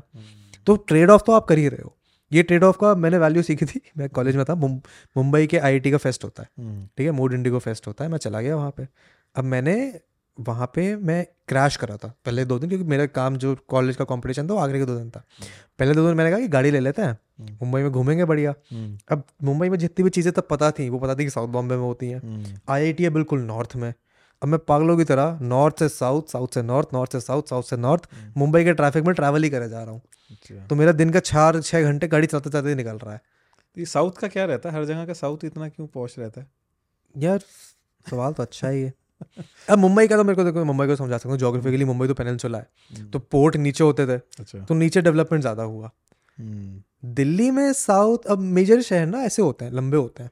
मतलब ऊपर से नीचे होता है नॉर्थ टू साउथ होता है। हम्म, आप न्यूयॉर्क चले जाओ आप टोरंटो चले जाओ आप मुंबई देख लो। हम्म, ये जितने वैसे साउथ होते हैं उसमें साउथ में ज़्यादा चीज़ें इसलिए होती है कि वो साउथ ज़्यादा पास पड़ता है लोगों के। हम्म, दूसरे शहर होते हैं जैसे लंदन हो गया पेरिस हो गया आपका दिल्ली हो गया ये रेडियल शहर है।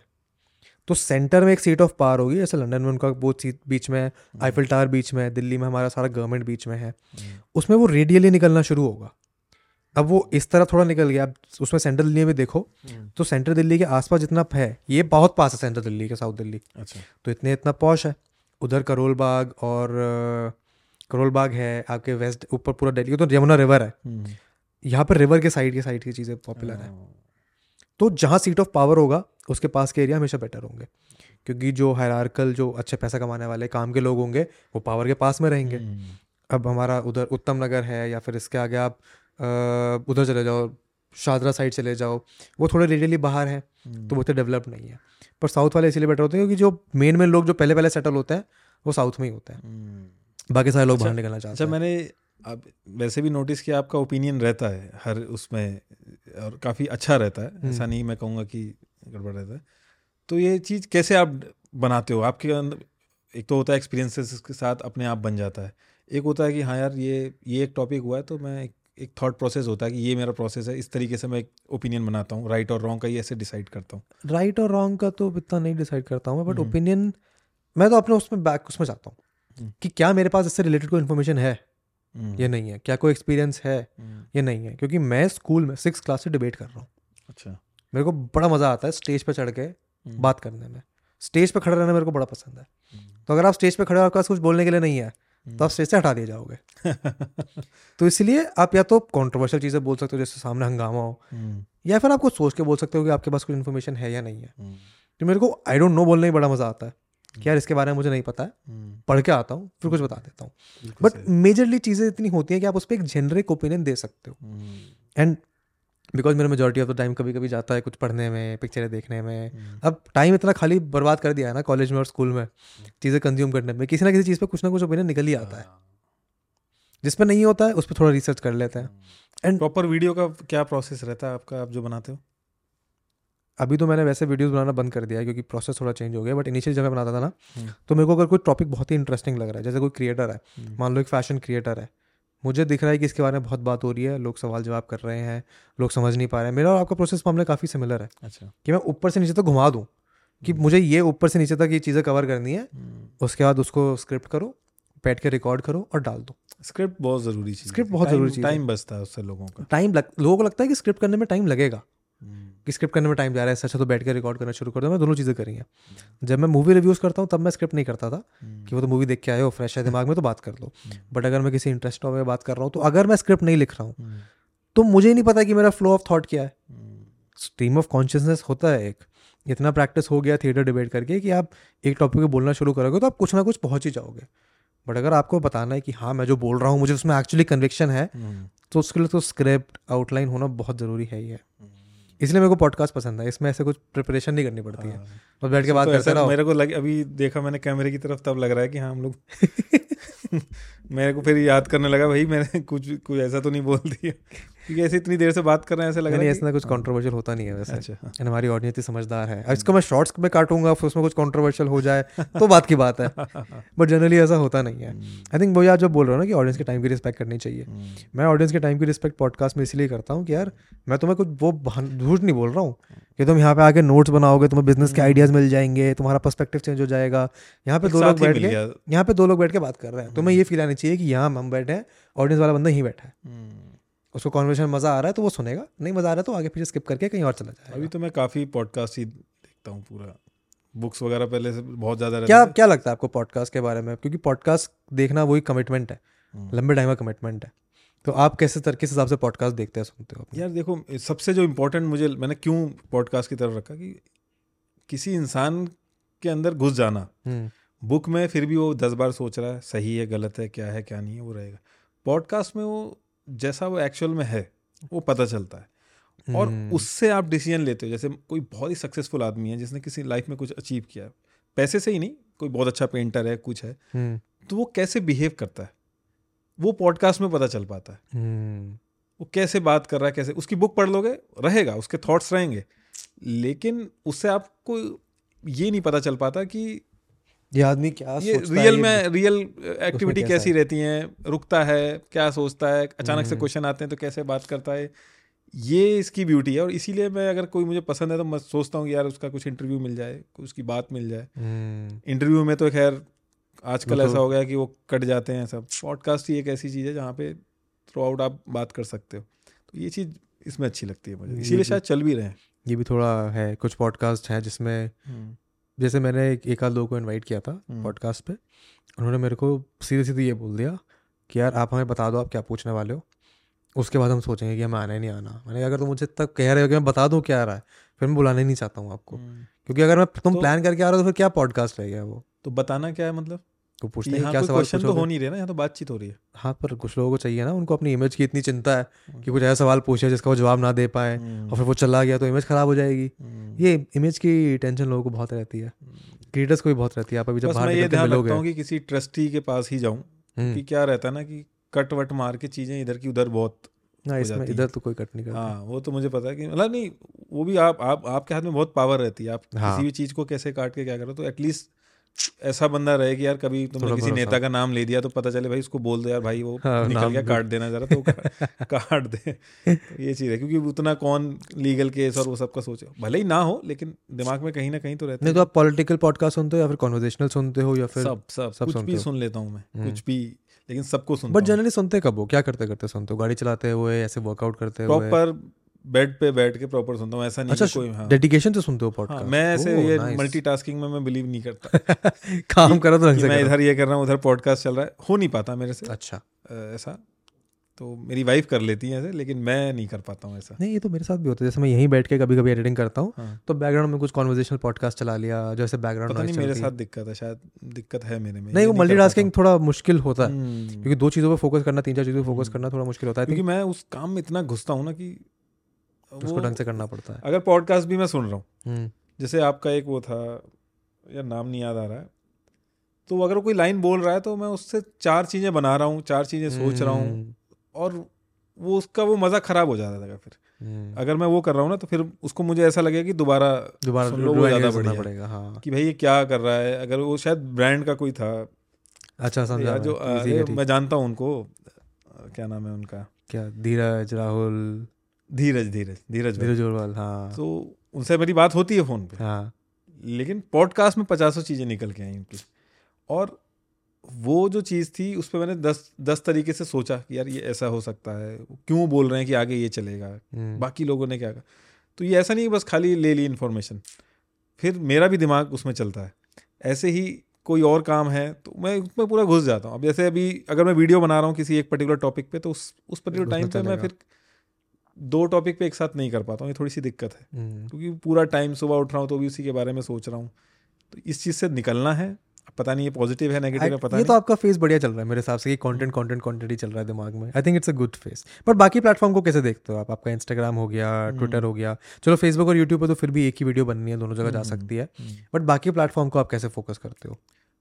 कोशिश करते हैं ज़्यादा से ज़्यादा उनके हिसाब से बना सकें। अब जैसे इंस्टाग्राम है वहाँ पे इतनी पॉलिटिकल और वो चीज़ें नहीं चलती नहीं चलती हैं। वो तो आपको वैसे ही डी वो कर देंगे। हाँ। डी वोट डाउन वोट हाँ तो अब वो नहीं चलती तो मैंने थोड़ा सा चेंज किया है हम्म। कि ये दूसरे तरीके का कंटेंट किया है कि भाई ये क्यों होता है वो क्यों होता है वो भी कर लिया है। अब मैं बहुत ज़्यादा भी नहीं कर सकता क्योंकि मैं वो हूँ नहीं। फिर अगर मैं कुछ बनने की कोशिश कर गया जस्ट व्यूज़ के लिए तो वहाँ दिक्कत आ जाएगी। वहाँ से लोगों से कनेक्ट खट जाएगा। अभी जैसे मैं बात कर रहा हूँ तो मुझे पता है मैं क्या बात कर रहा हूँ। एक नॉर्मल भाषा में जैसे हम घरों में बात करते हैं वैसे वैसे। बात कर रहा हूँ कि नहीं घुमा के कुछ और बात करूँ।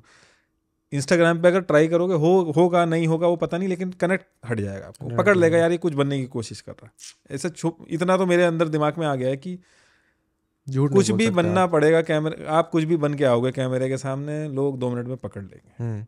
ये ये चीज़ मेरे दिमाग में घुस चुकी है। अब आपकी जो रेंज है उसमें आप क्या क्या कर सकते हो वही देख। तो हम्म, इंस्टाग्राम पे मैंने कोशिश की है कि थोड़ा बहुत इन्फॉर्मेशन के उसमें ही कोशिश की है कि ये क्यों होता है। थोड़ा लोग यहाँ से फ्रॉड करके यूके ही क्यों जाते हैं? ये छोटा छोटा साठ सेकंड काफ़ी में इंटरेस्टिंग सवाल है है ना? हाँ। तो ऐसे बना दिया इस पे मैंने है ना। तो ये चीज़ देखना और इस पर बनाना और इससे एक्सपेरिमेंट करते रहते हैं। हम्म, और यही कोशिश रहती है कि हर प्लेटफॉर्म पे करें। ये नहीं कि खाली यूट्यूब हो गया तो ठीक है फेसबुक हो गया तो ठीक है। तो हमने हर हर प्लेटफॉर्म को अलग अलग तरीके से लिया और काफ़ी हद तक सक्सेसफुल भी रहे हैं। जिस जितने नंबर ऑफ़ वीडियो हैं उसके हिसाब से तो ठीक ही। है हम्म, मेरा उसमें कम बिलीव रहता है कि बस वीडियो भरे जाओ। मेरा ये रहता है कि एक अच्छा वीडियो बनाओ, बनाओ अच्छा अच्छा बनाओ। अब आपके हिसाब से तो अच्छा हो कम से हाँ, कम आपके अच्छा तो लोगों अच्छा। को ना पसंद आए वो अलग अलग चीज़ है। लेकिन आपके हिसाब से आप अपनी फुल डेडिकेशन दे के बनाओ हम्म। उसके बाद देखें। मैंने अभी थोड़ा अपना अप्रोच इस चीज़ में चेंज किया है हाँ। कि यूट्यूब इंस्टाग्राम यूट्यूब पे एक चैनल पे कंटेंट आ रहा है एक चैनल पॉडकास्ट आ रहा है। हम्म, तो YouTube is my where I am putting out my stuff where I am producing stuff and putting it out Twitter और इंस्टाग्राम को मैं थोड़ा अलग तरीके से यूज़ करना शुरू कर दिया आजकल। अच्छा। ट्विटर पे मेरे दिमाग में जो आता है ऐसा लग रहा है बढ़िया लग रहा है हम्म, ट्वीट कर देता हूँ मैं। उससे मैं तो सोचता नहीं हूँ। हाँ, एंड इंस्टाग्राम पे आई डिसाइडेड अभी थोड़ा परस्यू करूँगा मैं करना कि इंस्टाग्राम को जय इंस्टाग्राम हुआ करता था।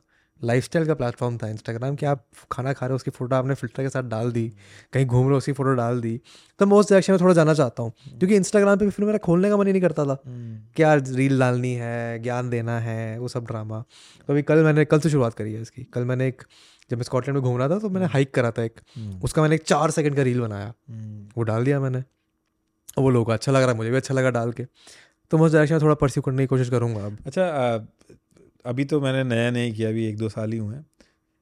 ये कॉन्टीन्यूसली सोचते रहना कई सालों तक हम्म, कैसे लोग मेंटेन कर पाते? हैं नहीं कर पाते। आप ये ध्यान रख करो कि जब आप बना नहीं रहे थे देख रहे थे। तो उस टाइम पे जो जो लोग बना रहे थे वो आज क्या बना रहे हैं कंटेंट क्या वो आज भी रेलेवेंट है? क्या वो आज भी अपनी उतनी शिद्दत से बना रहे हैं कंटेंट या नहीं बना रहे? तो you will notice that majority of them are just gone and hmm. निकलने के बहुत सारे कारण भी होते हैं। एक जो फंडामेंटल है जो मैंने अपने एक्सपीरियंस में देखा है कि हर क्रिएटर का फ़ेज़ ऐसे ही आता है hmm. कि आप नीचे जा रहे हो सडनली आप ऊपर जाओगे एक पॉइंट आएगा जहाँ पे आप पीक कर जाओगे। और उस पॉइंट के बाद आपका डाउनफॉल शुरू हो जाएगा। इसका बहुत सिंपल रीज़न है कि ऑडियंस नए लोगों को देखना चाहती है बार बार नए लोग आते हैं। तो मैंने जो अपने लिए समझा है वो ये है कि आप जितना उस पीक को सस्टेन कर सकते हो वो ऐसे भी हो सकता है और वो ऐसे भी हो सकता है। तो गोल ये है कि आप उसको लॉन्ग टर्म में सस्टेन करो। एंड लॉन्ग टर्म में सस्टेन करने का मेरी नज़र में सिर्फ़ एक ये तरीका है कि आप उन्हीं चीज़ों के बारे में बात करो या उन्हीं चीज़ों को बनाओ जो आप जेनुअनली अपने अंदर से बिलीव करते हो कि मेरे को इनमें बात करनी चाहिए। क्योंकि अगर मैं ट्रेंड के पीछे फॉलो करना शुरू कर गया तो आज कोई ट्रेंड है कल कोई ट्रेंड है किसी ट्रेंड पे पहले मैं जीतूँगा किसी ट्रेंड पे कोई और जीतेगा। एक पॉइंट ऐसा आएगा जब मेरा ट्रेंड पे जीतने की कैपेसिटी खत्म हो जाएगी क्योंकि मैं फॉलो ही नहीं कर पा रहा हूँ। मेरी नज़र से बाहर हो गया है तो उस टाइम में ख़त्म हो जाऊँगा। ट्रेंड को मैं इस तरीके से भी देखता हूँ कि शायद लोगों को नीड है। लोगों को चाहिए ट्रेंडी तो इसलिए भी क्या अरे यार इतना ज़्यादा इस बारे में लोग बात कर रहे हैं। क्या पता इसके बारे में और जानना चाहिए चाह रहे हैं वो। उतनी इन्फॉर्मेशन नहीं है। तो इस तरीके से भी देख के उस पर हाँ तो आप तो that is a different way to look at it क्योंकि आप देख रहे हो कि यार ये चीज़ चल रही है। हम्म, आप बस ये नहीं कह रहे हो कि चल रही है तो मैं ही बनाता हूँ। अभी सोचो चल रही है? क्यों चल रही है? हम्म, एक मेजोरिटी ऑफ़ द जनता जो कंटेंट क्रिएट करती है और जो कंटेंट देखती भी है वो एक सरफेस लेवल से एक लेयर नीचे आके भी नहीं देखना चाहते हैं। हम्म, जो आसानी से मिल गया उसको देख लो। जो इंसान वो हल्का सा एक्स्ट्रा एफर्ट कर देगा उसको इन्फॉर्मेशन ज़्यादा मिलेगी उसका काम ज़्यादा चलेगा। हम्म, तो आपके अंदर वो है कि हाँ ठीक है एक लेयर नीचे जाके देख लेते हैं। अरे ये लेयर भी अच्छा लग रहा है ज़रा दो तीन और नीचे जाके देख लेते हैं। सिमिलरली मेरा है कि मेरे को अगर कोई टॉपिक इंटरेस्टिंग लग रहा है तो मैं उसके बारे में बात करूँगा। कोई इंसान मेरे को इंटरेस्टिंग लग रहा है तो मैं उसको बैठा के दो घंटे बैठाऊँगा कि चलो बात करते हैं। तो इट जस्ट दैट कि मेरे को अंदर से लग रहा है कि हाँ दिस साउंड इंटरेस्टिंग क्योंकि जनता देखने तो इसीलिए आ रही है ना कि यार वेदांत किन लोगों से बात कर रहा है? हम्म, नीतीश भाई किस चीज़ पर वीडियो बना रहे हैं? हम्म। तो जब तक ऑडियंस आपको देखने आ रही है तब तक काम चलता जाएगा। आदत भी पड़ जाती है ऑडियंस को थोड़ी। ऑडियंस बढ़ जाती है। एंड आदत वाला तो बहुत ही फैसिनेटिंग है। आदत वाला में रूटीन बहुत काम आता है कंसिस्टेंसी वीडियो डालने का। हम्म, मैंने जब 2020 के मार्च अप्रैल मई जून मैंने ऑलमोस्ट रोज़ एक वीडियो डाला है। ट्वेंटी ट्वेंटी क्योंकि लॉकडाउन शुरू हो गया था और कुछ था नहीं करने को। तो आज तक दो साल हो गए इस बात को हम्म। मेरे को कमेंट आता है भाई पाँच बज गए वीडियो नहीं आया। क्योंकि वहाँ पे क्या होता था साढ़े बारह बजे वीडियो डलता था इंडिया में पाँच बजते थे। तो साढ़े बारह वीडियो पर डाल के मैं घूमने चला जाता था अपना काम धाम करने लगता था। तो वो रूटीन इतना कंसिस्टेंट हो गया था लोगों के लिए कि रोज़ शाम को वेदांत का वीडियो आएगा पाँच बजे तो देखेंगे। कैसे मेंटेन हो पाता है ये उस टाइम तो कुछ था नहीं ना करने को। अच्छा। उस टाइम तो मेरे उस टाइम तो मेरे दिमाग में ये होता था कि उठ के बस वीडियो बनाना है। हम्म, क्योंकि और कुछ है ही नहीं करने को। क्लासेस खत्म हो गई। कोविड चल रहा है सारे दोस्त इंडिया आ चुके हैं। हम्म, बिल्डिंग में लोग बचे नहीं है बाहर आप जा नहीं सकते हो। हम्म, मतलब बाहर आप जा जाओगे भी तो आप लोगों से मिल नहीं सकते हो। आप बस घूम सकते हो अकेले। कोविड के लॉकडाउन के वहाँ पे लॉज इतने स्ट्रिक्ट थे। हम्म, तो कुछ था ही नहीं करने को। मैंने कहा चलो वीडियो बना लेते हैं। हाँ, एंड उसी चार पाँच वो चार पाँच महीने अभी तक मेरे उसका कॉन्ट्रीब्यूशन फ़ेज़ का वो रहा है सस्टेनेबल पीक कि ठीक है व्यूज़ आ रहे हैं सब्सक्राइबर्स बढ़ रहे हैं उसी के चक्कर में लाख भी हो गए थे। हम्म, बट वो सस्टेनेबल नहीं है। हम्म, चार महीने बाद फिर मेरा हो गया था कि यार अब नहीं बना सकता मैं और। तो मैं अभी आज तक उसको फिगर आउट करने की कोशिश कर रहा हूँ कि वो रूटीन कैसे आए कि मज़ा आ रहा है वीडियो बनाने में तो बनाते हैं। बीच में दो महीने मैंने किया था इसी साल जब मैंने महीने के दस दस वीडियो बनाए थे कि हर तीन दिन में कुछ डाल के देखते हैं। हम्म, तो ये रियलाइज़ हो गया कि आप हर तीन दिन में वीडियो डालोगे तो कंटेंट चल जाएगा। हम्म। यूट्यूब उस उसको पुश करेगा। तो मैं इस साल मेरा यही गोल है पॉडकास्ट के पीछे क्या थिंकिंग रहती है? मुझे तो पता नहीं है कि जब मान लीजिए आपके पास फुटेज आ जाती है हम्म, क्या थॉट प्रोसेस रहता है कि क्या डालना है किस सीक्वेंस में डालना है या एज इट इज़ उठा के पूरा as डाल जाता है एज इट इज़ जाता है। मेरा पॉडकास्ट का कभी भी ये गोल नहीं था कि यार पॉडकास्ट को बड़ा बनाते हैं या फिर पॉडकास्टर बनते हैं। मेरा बस ये गोल था जब मैंने शुरुआत करी थी तो इसलिए करी थी क्योंकि मेरे को मैं किंग्स में था। किंग्स कॉलेज लंदन दुनिया की काफ़ी बड़ी यूनिवर्सिटी है। मैंने कहा था कि कॉलेजेस के प्रोफेसर वगैरह हैं उनको बुलाते हैं उनसे जानने सीखने को मिलेगा। हम्म, फिर लॉकडाउन हो गया तो मैंने अपने क्रिएटर दोस्त बुलाने शुरू कर दिए। तो लॉकडाउन में फिर लोगों से बातें करने में मज़ा आने लगा। तो जस्ट वो कंपाउंड होते होते यही हो गया कि अगर बैठ के बस बात करनी है। अब ये सोचो मैं और आप कंटेंट क्रिएट कर रहे हैं। हम्म, अगर मैं आपसे मिलता कहीं तो मान लो किसी इवेंट में मिलता हम्म, किसी क्रिएटर मीट में मिलता हम्म, वहाँ बैठ के हम बात कहाँ कर पाते इतनी? आगे और सौ लोग हैं और सौ चीज़ें करने की। हम्म, तो एक वैसा भी तरीका बन गया मेरा कोलैबोरेट करने का क्रिएटर्स के साथ। कि मैं अपनी वीडियोस में तो किसी आप हर किसी को फीचर नहीं कर सकता हूँ। अगर मैं और आप एक वीडियो बनाना चाहें कि यूट्यूब वीडियो बनाते हैं तो उसको बनाने में कितनी मेहनत लगेगी? आप रिसर्च करोगे मैं भी रिसर्च करूँगा कुछ एडिटिंग होगी डिसाइड होगा कि ये पार्ट नीतीश भाई बोलेंगे ये बात वेदांत बोलेगा। इतने एफर्ट्स से उसमें अच्छा भी हम लोग कनेक्ट नहीं कर पाएँगे। उसमें भी कनेक्ट नहीं कर पाएँगे वो भी काम हो रहा है। हम्म, अब मैंने आपको घर बुलाया हम्म, आप आए मुझे बड़ा अच्छा लगा। हम बात कर रहे हैं होपफुली आपको अच्छा लग रहा हो। हम्म, तो बैठ के बस बात करे जा रहे हैं। हम्म, तो वो एक तरीका बन गया मेरा लोगों से कोलैबोरेट करने का। तो ये मेरा वो एस्पेक्ट है मेरे करियर यूट्यूब या कंटेंट क्रिएशन करने का जहाँ पे मैं ये नहीं सोचता हूँ कि यार इससे व्यूज़ आएँगे नहीं आएँगे। हम्म, ये चलेगा नहीं चलेगा। हम्म, इससे बस बैठ के एक ही गोल है कि चलो गप्पे मारते हैं खत्म। सही तो फिर उसमें फिर कट वट का सीन ही नहीं रहता कोई। ऐसा ऐसा होता है कई बार कि जैसे अभी आपको याद आई कैमरा वैमरा लगा हुआ है तो एक बार ऐसा हुआ था कि मैं और एक बंदा बैठा हुआ हैं बात करने उसने पब्लिकली नहीं बता रखा है कि वो वेप स्मोक करता है और रैंडमली बात करते करते जेब से निकाल के वो वेप करने लगा। अब उसको पाँच मिनट बाद याद आया अरे यार मैंने तो वेप निकाल लिया इसको काट दियो। तो वैसी चीज़ें मैं कभी कभी ट्रिम कर देता हूँ हम्म, बट उसके अलावा कोई कॉन्वर्जेशनल ट्रिम करने का रहता नहीं है। और मज़ा बड़ा आता है मेरे को पॉडकास्ट करने में। हाँ ये तो है। लोगों से बातें बातें करने में। I think it's a good way to connect क्योंकि बात करने का टाइम ही नहीं रहता ना लोगों के अगर हम अभी वैसे बात कर रहे होते तो थोड़ी देर में वो हो जाता लेकिन अभी क्या कर रहे हैं बात कर रहे हैं तो चीज़ें समझ में आ रही हैं। तो अभी आपका क्या वैसे सोचा आपने कि कंटेंट क्रिएटर से और कनेक्ट करना है?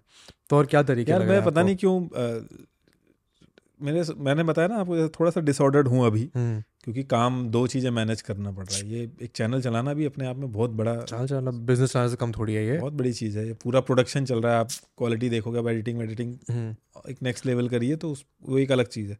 आप हटोगे तो आप कहीं ना कहीं दिक्कत आएगी। आपको घुसना रहना है एडिटिंग में भी घुसना है उसमें भी घुसना है। हालाँकि मुझे ऐसा करना है कि इसमें से अब निकलना है धीरे धीरे ताकि चीज़ें जितनी अपने आप चल सके वो हम्म। बाकी जो काम है मेरा उसको मैं आप आपका सॉरी क्वेश्चन एक बार आप यही था कि आप और जो इस स्पेस में और एक्सपैंड करना चाह रहे हो हाँ। एक कम्युनिटी तो है क्रिएटर्स की कम्युनिटी तो है। हम्म। उसमें आप कैसे अपने आप को और इन्वॉल्व करना चाहते हो? कि मैं और क्रिएटर्स जान पहचान बनाऊँ मिलूँ बातें अभी भी मैं ज़्यादा जैसे गया हूँ तो मुझे कई लोगों से मैं मिला हूँ तो मुझे अलग बिज़नेस अपॉर्चुनिटीज़ मिली हैं। अच्छा। कुछ मैंने आगे भी बढ़ाई हैं उनको। हम्म। तो ये इसका बड़ा एडवांटेज रहता है मुझे। मिलने मिल अच्छा। अभी जबकि थोड़ा ही टाइम हुआ है। आज से मैं पहले अगर जब मैं जॉब कर रहा था मैं फंड रेज कराने जाता तो मेरे लिए बड़ा मुश्किल होता। रहता अभी मुझे कराना नहीं है लेकिन वो option मुझे। अब दिख रहा है कि अगर मुझे कभी कर ऐसा कराना होगा तो मेरे लिए अभी ट्रस्ट हो सकता है मेरे हम्म। ऊपर। ये एक चीज़ कभी कभी सोचता हूँ मैं। क्रिएटर से मिल के कई चीज़ें मिल क्योंकि हर कोई इतनी भीड़ को इकट्ठा करना। कोई अगर एक मिलियन किसी के फॉलोवर हैं तो उसने कुछ तो किया ही होगा। किसी भी उसमें कर रखा होगा। वो एज एन इंडिविजुअल किस लेवल पे ऑपरेट कर रहा है उसका थॉट प्रोसेस क्या है वो जानने में बात करने में। जैसे हम्म। आपके एक्सपीरियंसेस बड़े अलग अलग रहे हैं।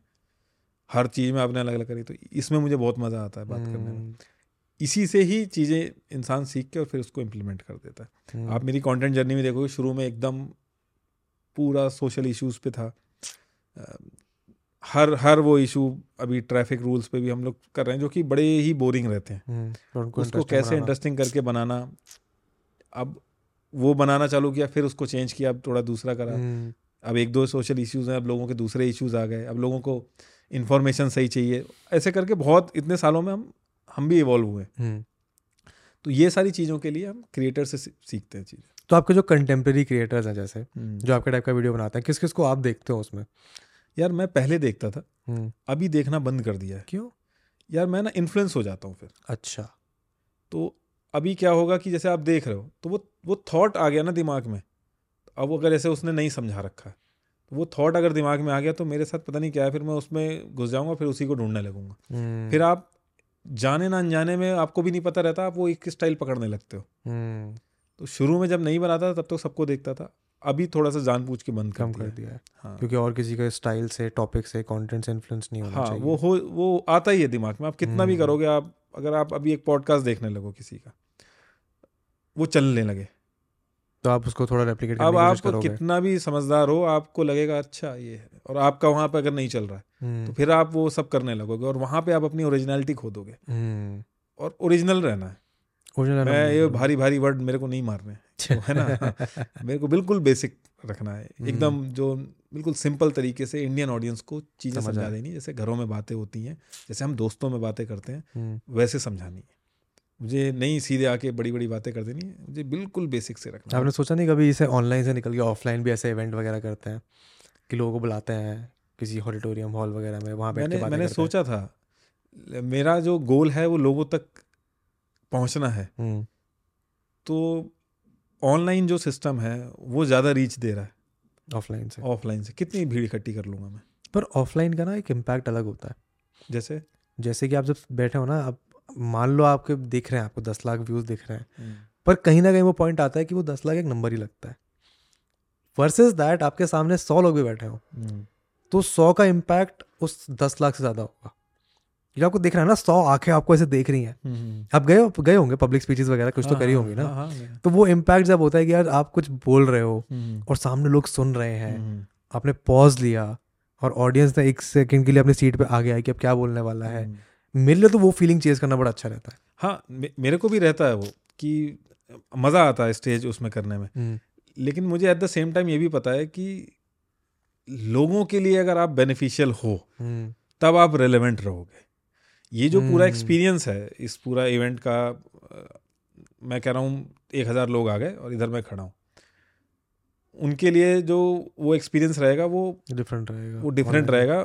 वो बेनिफिशियल हाँ। ज़्यादा रहेगा ऐसा थॉट प्रोसेस नहीं नहीं आई थिंक इट्स है। यूर राइट कि ऑनलाइन वीडियो देखना हाँ। क्योंकि वो कंफर्ट में इंटेंशन से देख रहे हैं हाँ बट अगर वो सामने इवेंट के लिए आ रहा है तो एक चाम भी है कि हाँ, चलो नीतीश भाई को देख के हाँ वो एक अलग फीलिंग है अगर वो इवेंट वो तो मैं हो ही आता हूँ एक दो इवेंट में कहीं ना कहीं ज़्यादा इवेंट भी बहुत देख के ही करने पड़ते हैं क्योंकि हम्म। यहाँ भी जैसे हमारी नॉर्मल सोसाइटीज़ हैं यहाँ भी एक डिफरेंसेस रहते हैं कि भाई ये इतने क्रिएटर इतने वाला है तो ये यहाँ बैठेगा हम्म। वो वहाँ वाला है तो वहाँ बैठेगा उसका वो गिर हम्म, तो इसलिए मैं वो भी अवॉइड करता हूँ कि उस ऐसे जोन में जाना कि भाई आप इतना वो कर लोगे तो आपको ये अवार्ड मिलेगा और ऐसा कर लोगे। तो कोई मतलब नहीं है। जब मुझे समझ में आ रहा ऑडियंस को भी समझ में आएगा। तो कुछ लोग हैं एक हमारे सागर भाई हैं वो बड़े जेन्युइन आदमी हैं। हम्म, वो अगर कहीं बुलाते हैं तो मैं जाता हूँ। तो वही जब कुछ इवेंट करते हैं तो मैं जाता हूँ क्योंकि मुझे पता है कि किस लेवल पे वो ऑपरेट करते हैं। हम्म, ये सारी चीज़ें भी। ओवरऑल जब तक आप लोगों को बेनिफिट करते रहोगे तब तक आप रेलेवेंट हो।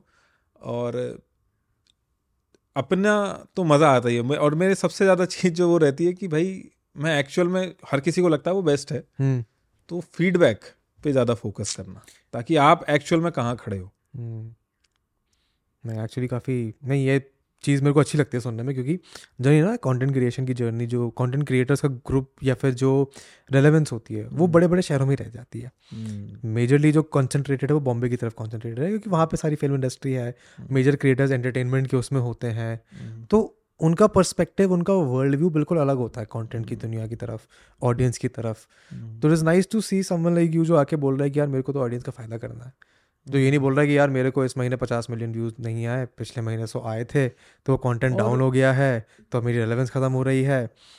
मैंने मिला हूँ काफ़ी सारे लोगों से जो लेकिन मैं बीच में थोड़ा सा हाँ। रोक रहा हूँ। मैं सोच तो रहा हूँ कि लोगों का फ़ायदा करना है लेकिन उससे मेरा ही फ़ायदा हो रहा है। हम्म। मतलब बात समझ रहे हो कि मैं लोगों का फ़ायदा कर रहा हूँ तभी तो मेरा फ़ायदा होगा। हाँ तो पूरी पूरा ब्रह्मांड ही ऐसे चल रहा है। आप कभी किसी के लिए कुछ भी अब कर रहे हो सेल्फ कुछ सेल्फलेस नहीं होता है ये तो हाँ। मैं मानता हूँ। सेल्फलेस कुछ नहीं तो- होता है। बट उस तक पहुँचने के तरीके तो अलग होते हैं ना। हम्म, मैं मिला हूँ बीस बाईस साल के लोगों से हम्म, जो जिनका कंटेंट जिन्होंने ऑडियंस बना ली किसी भी किसी भी कारण से बनाई किसी भी टैलेंट से बनाई बना ली। हम्म। बट वो ऑडियंस बनाने के बाद उनका पर्सपेक्टिव वो नहीं है कि मैं इनको केटर करूँ। हम्म, उनका पर्सपेक्टिव है यार मैं इनको यूज़ करके अपना फ़ायदा कैसे करूँ? हम्म, तो एक होता है कि मैं इनका भला करके अपना फ़ायदा करूँ। जो एक बढ़िया रिलेशनशिप है एक ये कि मेरे पे इतने लोग हैं मैं इनको कुछ बेच के अपना फ़ायदा कैसे करूँ? यार मैंने बहुत लोगों को देखा है ना जिन्होंने अपनी ऑडियंस को हम्म, फॉर ग्रांटेड लिया है और दिक्कत हुई है। मैं हम्म। बस उस चीज़ पे बस फोकस करता हूँ हर थोड़े टाइम पे कि भाई ये चीज़ नहीं करनी है। कि तो- ऑडियंस को फॉर ग्रांटेड नहीं लेना। अरे मैं तो कुछ भी बना रहा हूँ देख देख रहे हैं। तो वही तो पॉइंट है मैं तो कुछ भी बना तो मैं कुछ भी बनाने नहीं लगूँगा क्योंकि वो फिर अगले एक साल में मेरे को पता चलेगा। जब इंसान फ़ेमस होता है जब उसके मिलियंस में व्यूज़ होते हैं तो उसको ना पता नहीं चल पाता कि ऑडियंस कहाँ मूव कर रही है। हाँ। मान लो मेरे बीस मिलियन है तो मैं मेरे अगर तीन मिलियन चार मिलियन व्यूज़ आ रहे हैं हम्म, तो बैठ के भाई सोचने की ज़रूरत है कि कि कहाँ दिक्कत है। क्यों आ रहे हैं हाँ। और अगर मैं सोच मेरे तीन चार मिलियन आ रहे हैं तो आप बात समझ रहे हो ना? मैं समझा। हाँ। एक मिलियन है तो एक मिलियन व्यूज़ आने चाहिए नहीं आ रहे हैं क्योंकि आधे से ज़्यादा को यूट्यूब भी रिकमेंड कर रहा है और कुछ कुछ लोग हाँ, आपके भी हैं ऑडियंस देख रही है हो सकता है आपने जो टॉपिक बनाया हो वो आपकी ऑडियंस के उसमें ना हो लेकिन एटलीस्ट मैंने ये फिगर आउट कर रखा है जितने आपके फॉलोवर हैं उतने होने चाहिए और थोड़े ज़्यादा नंबर पे सही थोड़े बहुत कम हो जाए। लेकिन ऐसा नहीं है आपके बीस मिलियन है तो आपके एक मिलियन आ रहे हैं दो मिलियन आ रहे हैं। इस चीज़ एक पे मैं काम करना चाहता हूँ और इसीलिए मैं अपना अपना जो कंटेंट है थोड़ा सा वैरायटी रखता हूँ। हम्म, इसमें नुकसान है मेरा क्योंकि ब्रांड जो स्पेसिफिक रहते हैं उनको एक अलग तरीके की ऑडियंस चाहिए। लेकिन आज से दो साल बाद भी मैं थोड़ी मेरे पास ऑप्शंस रहे। हम्म, क्योंकि अभी मैं देख रहा हूँ कि क्या कंटेंट बनाना इसको लेके सोचना पड़ता है काफ़ी। और अगर मैं एक ही डायरेक्शन में पहुँचता चला गया हम्म, और फिर आने वाले टाइम में जाके फिर मेरे पास ऑप्शन पीछे मुड़ के देखने का नहीं है। आज की डेट में जो एक पार्टी को गाली दे रहा है हम्म, अब उसके अगर बहुत फॉलोवर हो गए तो अब वो चेंज नहीं कर सकता। अब वो चेंज नहीं कर सकता यस ये सारी चीज़ें सोच के आगे बढ़नी पड़ती। और एक ही की है हम्म, लोगों को अगर कुछ मिलेगा तभी आप आगे बढ़ोगे वरना तो कुछ नहीं हो सकता। वो तो है। नहीं क्योंकि आप जब लॉन्ग टर्म की बात कर रहे थे कैसे आप लंबे टाइम के लिए कर सकते हो यही एक डिफ्रेंशिएटर है कि आप ऑडियंस को फॉर ग्रांटेड ले रहे हो या फिर आप ऑडियंस को एक्चुअली केटर कर रहे हो। जो केटर करेगा वो दस साल तक भी केटर करता रहेगा। जो नहीं करेगा वो थोड़ा पैसा कमा के निकल जाएगा। कुछ लोगों के लिए सही भी रहता है कि चलो थोड़ा पैसा कमा के निकल जाते हैं। मेरा तो ये मानना है कि आप जितना लंबा इस चीज़ को कर सकते हो उतना आपके पास चांसेस रहते हैं कि आप इसमें सस्टेन करते जाओ। और इससे बिजनेसेस के बारे में भी मैं सोचता हूँ कि इससे हम्म। क्या क्या जो मेरी ऑडियंस है हम्म, उनके लिए भी कुछ ना कुछ मैं ऐसा बना सकूँ। जैसे बहुत आते हैं क्लोथिंग हम्म। कोर्सेज ये सब बहुत सारी चीज़ें हैं। कुछ बनाया बहुत सारा पैसा हाँ बहुत सारा पैसा भी उसमें इन्वॉल्व है। लेकिन मेरा दिल ही नहीं मान रहा है कि वो। कोर्स जो मैं बनाऊँगा वो एक किसी की लाइफ में इम्पैक्ट कर देगा। तो मैं जब तक वो मैं क्या बताऊँ ये मैं कितने टाइम से सोच रहा हूँ। अभी मैंने उस पैसे को साइड में कर रखा है। हालाँकि पैसा बहुत इंपॉर्टेंट है। पैसा है। लेना बुरी बात नहीं है। लेकिन अगर लॉन्ग टर्म करना है और पैसा आपको पैसे के बारे में भी अगर आप सोच रहे हो तो लोगों के बेनिफिट के साथ सोचोगे तो आप आगे बढ़ोगे तो आप आगे बढ़ अब पाओगे कोर्सेज हैं। भाई 2000 कोर्सेज 2000 बार बैठ दिए तो बन जाता अच्छा खासा हाँ। है ना? और तुरंत कपड़े हैं फ्रेंचाइजी है ये मर्चेंट है ये वो करना सब बहुत सही ना? मर्चेंट में भी भाई ऐसा है कि क्या ऐसी चीज़ लेके आ रहे हो? जो लोग खरीदे हाँ। खरीदे और उनका फ़ायदा हो। उनका वो क्या उनकी लाइफ में एड ऑन हो रहा है? अब हमारे साथ दिक्कत क्या है कि हम क्रिएटर बन के ही रह गए। हम्म, क्रिएटर मैंने देखे कई सारे 20 मिलियन फॉलोवर्स हैं किसी के वो उनको केटर करके बिज़नेस में उतरे। हम्म, जाके नाइकी और ये रिबॉक इन इन सबसे कंपटीशन कर सकता है। बहुत बड़ा मैंने एग्जांपल बड़े ले लिए मतलब थोड़े छोटे वाले भी से भी कर सकता है। लेकिन करते नहीं है ऐसा। और कोर्सेज और इन सब की बात है तो सोच रहा हूँ बनाना है लेकिन समझ में नहीं आ रहा है कि ये क्या बना ये वो एक ये वो एक चीज़ है जैसे किसी की लाइफ में जाएगी तो गेम चेंजर बन जाएगी। हम्म, वो अभी तक मिली नहीं है तो वो इसीलिए इसको होल्ड कर रखा है। आई थिंक उसमें आपके खुद के स्टैंडर्ड्स भी है ना कि मैं हाँ। जब इतना इम्पैक्ट अपनी वीडियो डाल रहा हूँ तो मैं हम्म। किसी से पैसे ले रहा हूँ। अगर मैं ब्रांड से ले रहा हूँ तो डिफरेंट बात है। हम्म, बट हमने व्यूअर से ले रहा हूँ तो उसको वैल्यू उतनी मिलनी चाहिए। बहुत बड़ी चीज़ मैंने बनाए थे पिछले साल मैंने कोर्सेज वर्कशॉप सब करे हम्म, मैंने कोर्सेज प्राइस भी करे बट मैंने वो वेबसाइट इसलिए डाउन कर दी अच्छा। कि यार मुझे लग नहीं रहा है कि जितने मैं पैसे चार्ज कर रहा हूँ हम्म। उतना उनकी टाइप में वैल्यू इम्पैक्ट आ पा रहा है। तो मैं उसको भी थोड़ा बच्चे हैं कम एजेस हैं सबकी तो लोग यार वो बहुत सीधे साधे लोग हैं। वो खरीद लेंगे कोर्सेज हाँ। वो खरीद लेंगे। लेकिन अगर उन्हें नहीं मिलेगा फिर कितना बड़ा ट्रस्ट आप? ट्रस्ट के ही तो पैसे मैं कह रहा हूँ ट्रस्ट के ही तो पैसे ट्रस्ट का ही है वैल्यू ट्रस्ट का एक क्रिएटर जब भी किसी ब्रांड को भी बात करता है तो वो पैसा उसके ट्रस्ट का ही तो लग रहा है। ट्रस्ट का ही तो कि ऑडियंस कितना ट्रस्ट करती है। हम्म। हम्म। ठीक है आपको कितने साल हो गए? दो साल हो गए। कोविड कहाँ कब से? 2020 से। दो हज़ार बीस तो दो साल होगा अब तीसरा साल शुरू होने वाला है आपका। हम्म। ऐसे कुछ बनाते हो आप? रोड मैप प्लान वगैरह या फिर जो जैसे चल रहा है हाँ रोड मैप है? मुझे इसको अब डॉक्यूमेंट्रीज में बदलना है है। ओह। नाइस कि इसको बहुत जल्दी तभी तो मैं कह रहा हूँ ना कि इसको और- थोड़ा सा ऑटोमेटेड करना पड़ेगा कि ये हो फिर। डॉक्यूमेंट्रीज में और फिर एक मूवी बना आपको रिसर्च का काम ऑफलोड करना पड़ेगा। सबसे वही कर वही सबसे इम्पोर्टेंट है और वही नहीं हो पा रहा है। हम्म, क्योंकि आपकी एक लैंग्वेज होती है आप नहीं बस जो बोल दिया वो पढ़ना है वो एक एक इम्पैक्ट होता है वो समझ जाती है पब्लिक हम्म, मेरे अंदर से ही नहीं आता पता नहीं क्यों। लेकिन ये मोह छोड़ना पड़ेगा और एक दूसरे तरीके से कोई प्लान बनाना पड़ेगा। आई थिंक अगर आपको मान लो अगर जितना मैं ऐसे हाइपोथेटिकली सोच सकता हूँ हम्म, अगर आपको एक अच्छी team of P H D level के रिसर्चर्स मिल जाए नॉट मैं- नॉट जस्ट जर्नलिस्ट एक हम्म। अच्छी मिक्स बनाना पड़ेगा। हम्म, यहाँ पे पीएचडी लेवल के रिसर्चर्स भी हैं जर्नलिस्ट भी हैं। वो सब कलेक्टिवली इन्फॉर्मेशन आपके पास लेके आ रहे हैं जिसमें से। आप देन फ़िल्टर कर रहे हो। ये तो आ हो रहा है। ये तो मैं करवा रहा हूँ लेकिन इसमें भी बहुत टाइम लगता है। टाइम तो लगेगा। ये तो इसमें भी बहुत टाइम लगता है लेकिन कई ऐसे क्रिएटर हैं जो राइट अवे उनके पास आती है वो राइट अवे पढ़ देते हैं। तो वो जो नहीं नहीं बट उसमें फिर आपका इन्वॉल्वमेंट खत्म हो गया ना। आपकी ओरिजिनलिटी तो गायब भी हुई उसमें से अगर कोई और स्क्रिप्ट लिख के दे रहा है तो। ये मैंने भी किया था। अच्छा, मैंने पिछले साल एक राइटर रखा। हम्म, उससे मैंने बोला कि तू स्क्रिप्ट लिख के दे मेरे को मैं उनको जो एज इट इज़ पढ़ दूँगा। बट फिर मैंने ये रियलाइज़ किया कि मेरी ऑथेंटिसिटी उसमें चली गई है। हम्म, और जनता वो पकड़ लेती है हम्म, कि ये वेदांत बोल रहा है ये किसने स्क्रिप्ट लिखी है वो बोल रहा है। तो वो तो आप लिमिट नहीं तो कर सकते। मेरे को पता है कि कुछ भी आप अलग से बनने की कोशिश करते हो तो पकड़ती हो। तो फिर आप उसमें क्वांटिटी कम कर सकते हो। क्वांटिटी ऑलरेडी कम है। ऑलरेडी कम है तो और थोड़ा कम कर दो। पर उसमें टॉपिक ये थोड़ा ट्रिकी स्पेस है इसको फिगर आउट करना फिगर आउट कर लूँगा मैं क्योंकि लोग चाँद पे पहुँच जा रहे हैं ये तो बहुत छोटी सी चीज़ है कर तो लेंगे। ये कॉन्फिडेंस टाइम लगेगा लेकिन धीरे धीरे हो जाएगा। ये कॉन्विक्शन कॉन्फिडेंस मेरे को बढ़िया लगा कि हम्म। पर ये डॉक्यूमेंट्री वाला स्टाइल तो मेरे को डॉक्यूमेंट्री भी करनी है एक मूवी भी रिलीज़ करनी है। हम्म, मतलब ये सोच है कि ये करना है कि थिएटर में जाए एक ऐसा हाँ इम्पैक्टफुल मूवी बने। नहीं? और उसको अब नेक्स्ट स्टेप यही है कि डॉक्यूमेंट्री में इसको कन्वर्ट करना है कि हाँ एक इंडिया में जैसे नेटफ्लिक्स लेवल की डॉक्यूमेंट्रीज होती हैं तो वो थोड़ी सी ऐसी रहती हैं कि बहुत एक अलग ऑडियंस है उनको समझ में आती है वो। हम्म, मेरा कोशिश रहती है आम जनता को बड़े अच्छे से समझ में आए उसकी आदत लगे। डॉक्यूमेंट्री का भी कल्चर उतना नहीं है लेकिन है कुछ एक तबका है ऑडियंस हाँ हाँ वो एक तबका है लेकिन हर किसी को भी जैसे मेरे हमारे वहाँ पे हैं एक वो देख वो देखते हैं कि मरने के बाद आत्माओं का क्या होगा। तो वो आदमी भी उस डॉक्यूमेंट्री में इंटरेस्टेड हो जाए। हम्म। अच्छा अच्छे गोल्स हैं I like these aspirational goals of है ना। just producing content that has an impact and caters to everyone तब क्योंकि ना अगर रेपिटेटिव हो जाएगा अगर एक ही जैसा चीज़ रहेगी तो सुबह उठ के फिर मैं बोर हो जाऊँगा। इवॉल्व तो करना पड़ता है। दूसरा मेरी ऑडियंस भी तो मेरे साथ इवॉल्व हो रही है ना।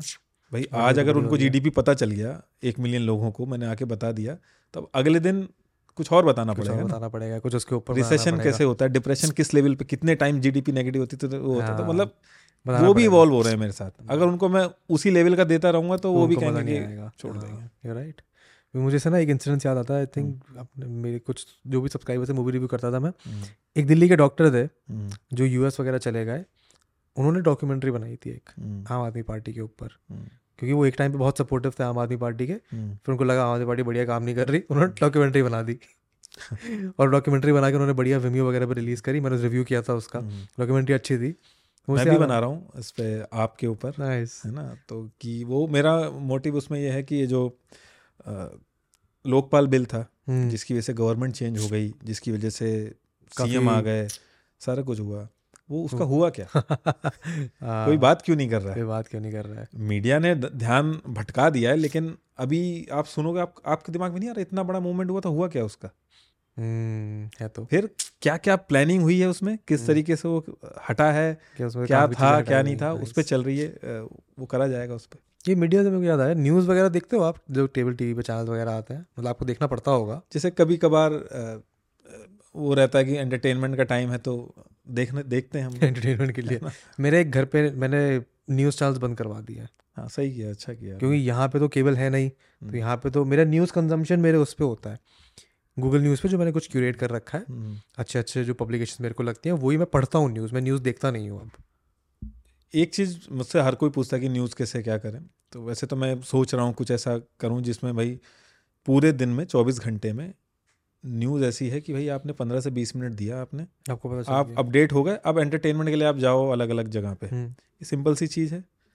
लेकिन न्यूज़ चौबीस घंटे चल रही है तो उनकी भी मजबूरी है तो उनको भी करना है। अब होता क्या है कि न्यूज़ अगर आप फ्री में लेने की कोशिश करोगे हम्म, तो दिक्कत हो जाएगी आपके लिए बहुत बड़ी। आप अपने फ्रेंड्स में आपके जो ओपिनियन बनेंगे वो ऐसे ही बने जो आपकी बातें होंगी जो आप वोट करोगे हर एक चीज़ आपकी गलत डायरेक्शन में जाएगी। हम्म, आप पैसा नहीं पे करोगे तो कोई और पैसा दे के क्योंकि आपको लग रहा है ना आप टीवी में देख रहे हो तो उनको पे पे नहीं हो रहा। आप एक कोई अच्छा सा प्रिंट मीडिया में कोई एक सब्सक्रिप्शन लो उसको एक उसको लो और वो उससे सही से न्यूज़ लो आप। हम्म, पंद्रह बीस मिनट आप पकड़ो और उसके बाद अपने दूसरी जगह जाओ। यूक्रेन वॉर हो गई तो सिंपल सी चीज़ है क्यों हुई क्यों कर रहा है भाई? वो हम हमें पता है कि क्यों हो रही है तो बाकियों को बताना चाहिए। ये नहीं ना कि मतलब उल्टे सीधे टैंक वैंक दिखा दिए पीछे म्यूज़िक आ हाँ। गया तो वो चीज़ दिक्कत मुझे इसीलिए समझ ही नहीं आता न्यूज़ चैनल मतलब चलते हैं हम्म। क्योंकि जनता देखती है उनको। But I personally try to curate my experience reading पे। हम्म, क्योंकि रीडिंग में एटलीस्ट आप थोड़ा उस पर जो गौच कर सकते हो ना हम्म, कि वर्ड से यूज़ है नहीं है। मीडिया ऐसा है कि इतना पावरफुल टूल हो गया कि आप जहाँ मर्ज़ी डायरेक्शन में ले जाओ। लोगों लोगों के पास है ही नहीं। तो वहीं पे हम लोग आके इस चीज़ को कोशिश तभी तो वैल्यू भी है ना। हम्म, आपके जैसे कंटेंट की क्योंकि न्यूज़ तो कुछ भी बता रही है। हम्म, अभी पता नहीं कल ही मेरे ट्विटर पे एक वो आ रही थी कि एक रैंडम चैनल है उसमें वर्ल्ड कप जीती अर्जेंटीना और उसमें वो न्यूज़ चैनल एंकर कह रहा है कि क्या मेस्सी ने वर्ल्ड कप जीतने से पहले आत्महत्या करने का सोचा। लेकिन क्या कहाँ से क्या कुछ भी हो रहा है? और वो तीन मिनट तक सिर्फ़ यही सवाल पूछता जा रहा है इंसान। हाँ, एंड तो such is the sad state of news in this. Country and generally also दुनिया भर में ऐसी सिचुएशन है। क्योंकि ना आप देखोगे हम्म। ये लोग मार्केटिंग की बात करते हैं आप तो मार्केटिंग में रहे भी हो। ये इतनी बड़ी मार्केटिंग की स्ट्रेटजी है ना कि लोग बिना मतलब अपने दोस्तों से बहस कर रहे हैं एक पार्टी के लिए बिना एक रुपए के। हाँ, एक रुपए के। दस लोगों में जाके वो बात कर रहे हैं। जबकि आप भी और आपका दोस्त भी दोनों मिलो और इन पार्टियों से पूछो हाँ। कि. भाई क्यों नहीं लाए? क्या क्यों तुमने आपकी रोडें क्यों नहीं बन रही आपकी एजुकेशन नहीं हुई। लेकिन आप उल्टा कर ये जो मीडिया का पावरफुल टूल है इसको यूज़ करो और हम्म। दो ग्रुप में बांटो। अब क्या हो रहा है आपकी बिना पैसे के मार्केटिंग हो रही है। बिना पैसे के आपके कट्टर सपोर्टर बन रहे हाँ। हैं। हाँ दैट इज़ द रीज़न मैंने न्यूज़ व्यूज़ देखना तो बंद ही कर दिया है। कंज्यूम करो पढ़ के करो। किसी पे कंटेंट किसी उस पर पॉडकास्ट पे इस पर न्यूज़ के बारे में बात हो रही है तो वो सुन लो। थोड़ा एक आध नोन ओपिनियन या फिर वेरीफाइड ओपिनियन कुछ मिल जाएँगे। हम्म। नहीं मिलेगा तो एक पर्सपेक्टिव मिल जाएगा दूसरा। अब इसमें थोड़ी सी ये दिक्कत रहती है कि लोग लोगों ने जैसे मैं एक पर्टिकुलर पार्टी को सपोर्ट करता हूँ तो हम्म। उसी को जो उसकी जो अच्छाइयाँ बताती है वही चैनल देखूँगा मैं। ना वही मीडिया आउटलेट हैं उनको फॉलो करूँगा। और मैं डिबेट देख रहा हूँ। डिबेट डिबेट देखी जाती है अपना ओपिनियन बना के लेकिन मैं पहले ओपिनियन बना के डिबेट देख रहा हूँ। फिर डिबेट देख रहा हूँ। एक बड़ी हम्म। फ़ेमस मैंने अपने वीडियो में भी बोली थी कि पहले अखबार छप के बिकते थे। आजकल बिकने के बाद छप रहे के बाद छप रहे वो तो है। इसका क्या सोल्यूशन है? मतलब हम्म। आपने वो तो बताया कि आप प्रिंट का सब्सक्रिप्शन ले लो। हम्म, कैसे इंसान अपना ओपिनियन बना सकता है अच्छे से? लाइक ऑल पर्सपेक्टिव लेके। हम्म, बिकॉज़ एक जो प्रॉब्लम आती है ना वो ये आती है कि चीज़ें सारी कंज्यूम करने के लिए हम्म। कि आप डिसाइड कैसे करो कि क्या देखना है नहीं देखना? देखो ये हमारे साथ थोड़ी सी तो दिक्कत है कि हम्म। ओपिनियन आप ऐसे एक जगह बैठ के एक उसको फॉलो करके बना ही नहीं सकते। बनाना चाहिए ही नहीं कभी भी है ना? कि भाई इसने बोल दिया तो ब्लाइंड ट्रस्ट कर लिया इस पर नहीं कर सकते। ये अभी ऐसा कोई टूल है ही नहीं। हम्म, क्रेडिबिलिटी हमारी प्रिंट मीडिया की है थोड़ी सी है उसमें भी लेकिन घुस चुके हैं एक अलग अलग हैं आपको पता ही होगा कि कौन सी कौन सी पार्टी का है वो मैं नाम क्या लूँ। आप अलग अलग चीज़ें देख के कुछ कुछ पे आप जो आपको लगता है कि ट्रस्टी हैं उनकी बातें सुन के और हर एंगल से देख के फिर एक ओपिनियन बना सकते हो। जैसे अगर कोई प्लेन क्रैश हुआ है तो मैं क्या करता हूँ एक पाकिस्तान की भी न्यूज़ देख ली। हम्म, इंडिया की भी देख ली फिर बना दौड़ना पड़ता है।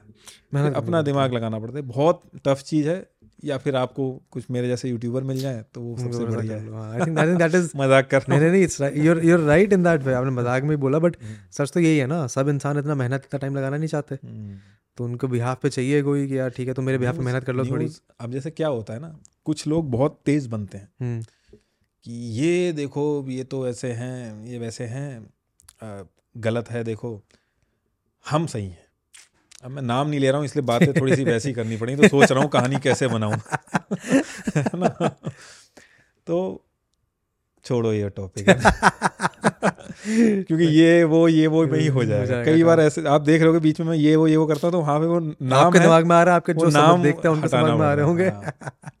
नहीं नहीं ठीक है मैं समझा। But I think your way of letting the people know कि कैसे तुम कर सकते हो अपने बिहाफ पे। हम्म। Is right you have to be open to counter opinions तो मैं ये कहता जब भी आप न्यूज़ देख रहे हो हम्म। न्यूज़ का बड़ा बेसिक सी चीज़ है। आपने आके फैक्ट बताए।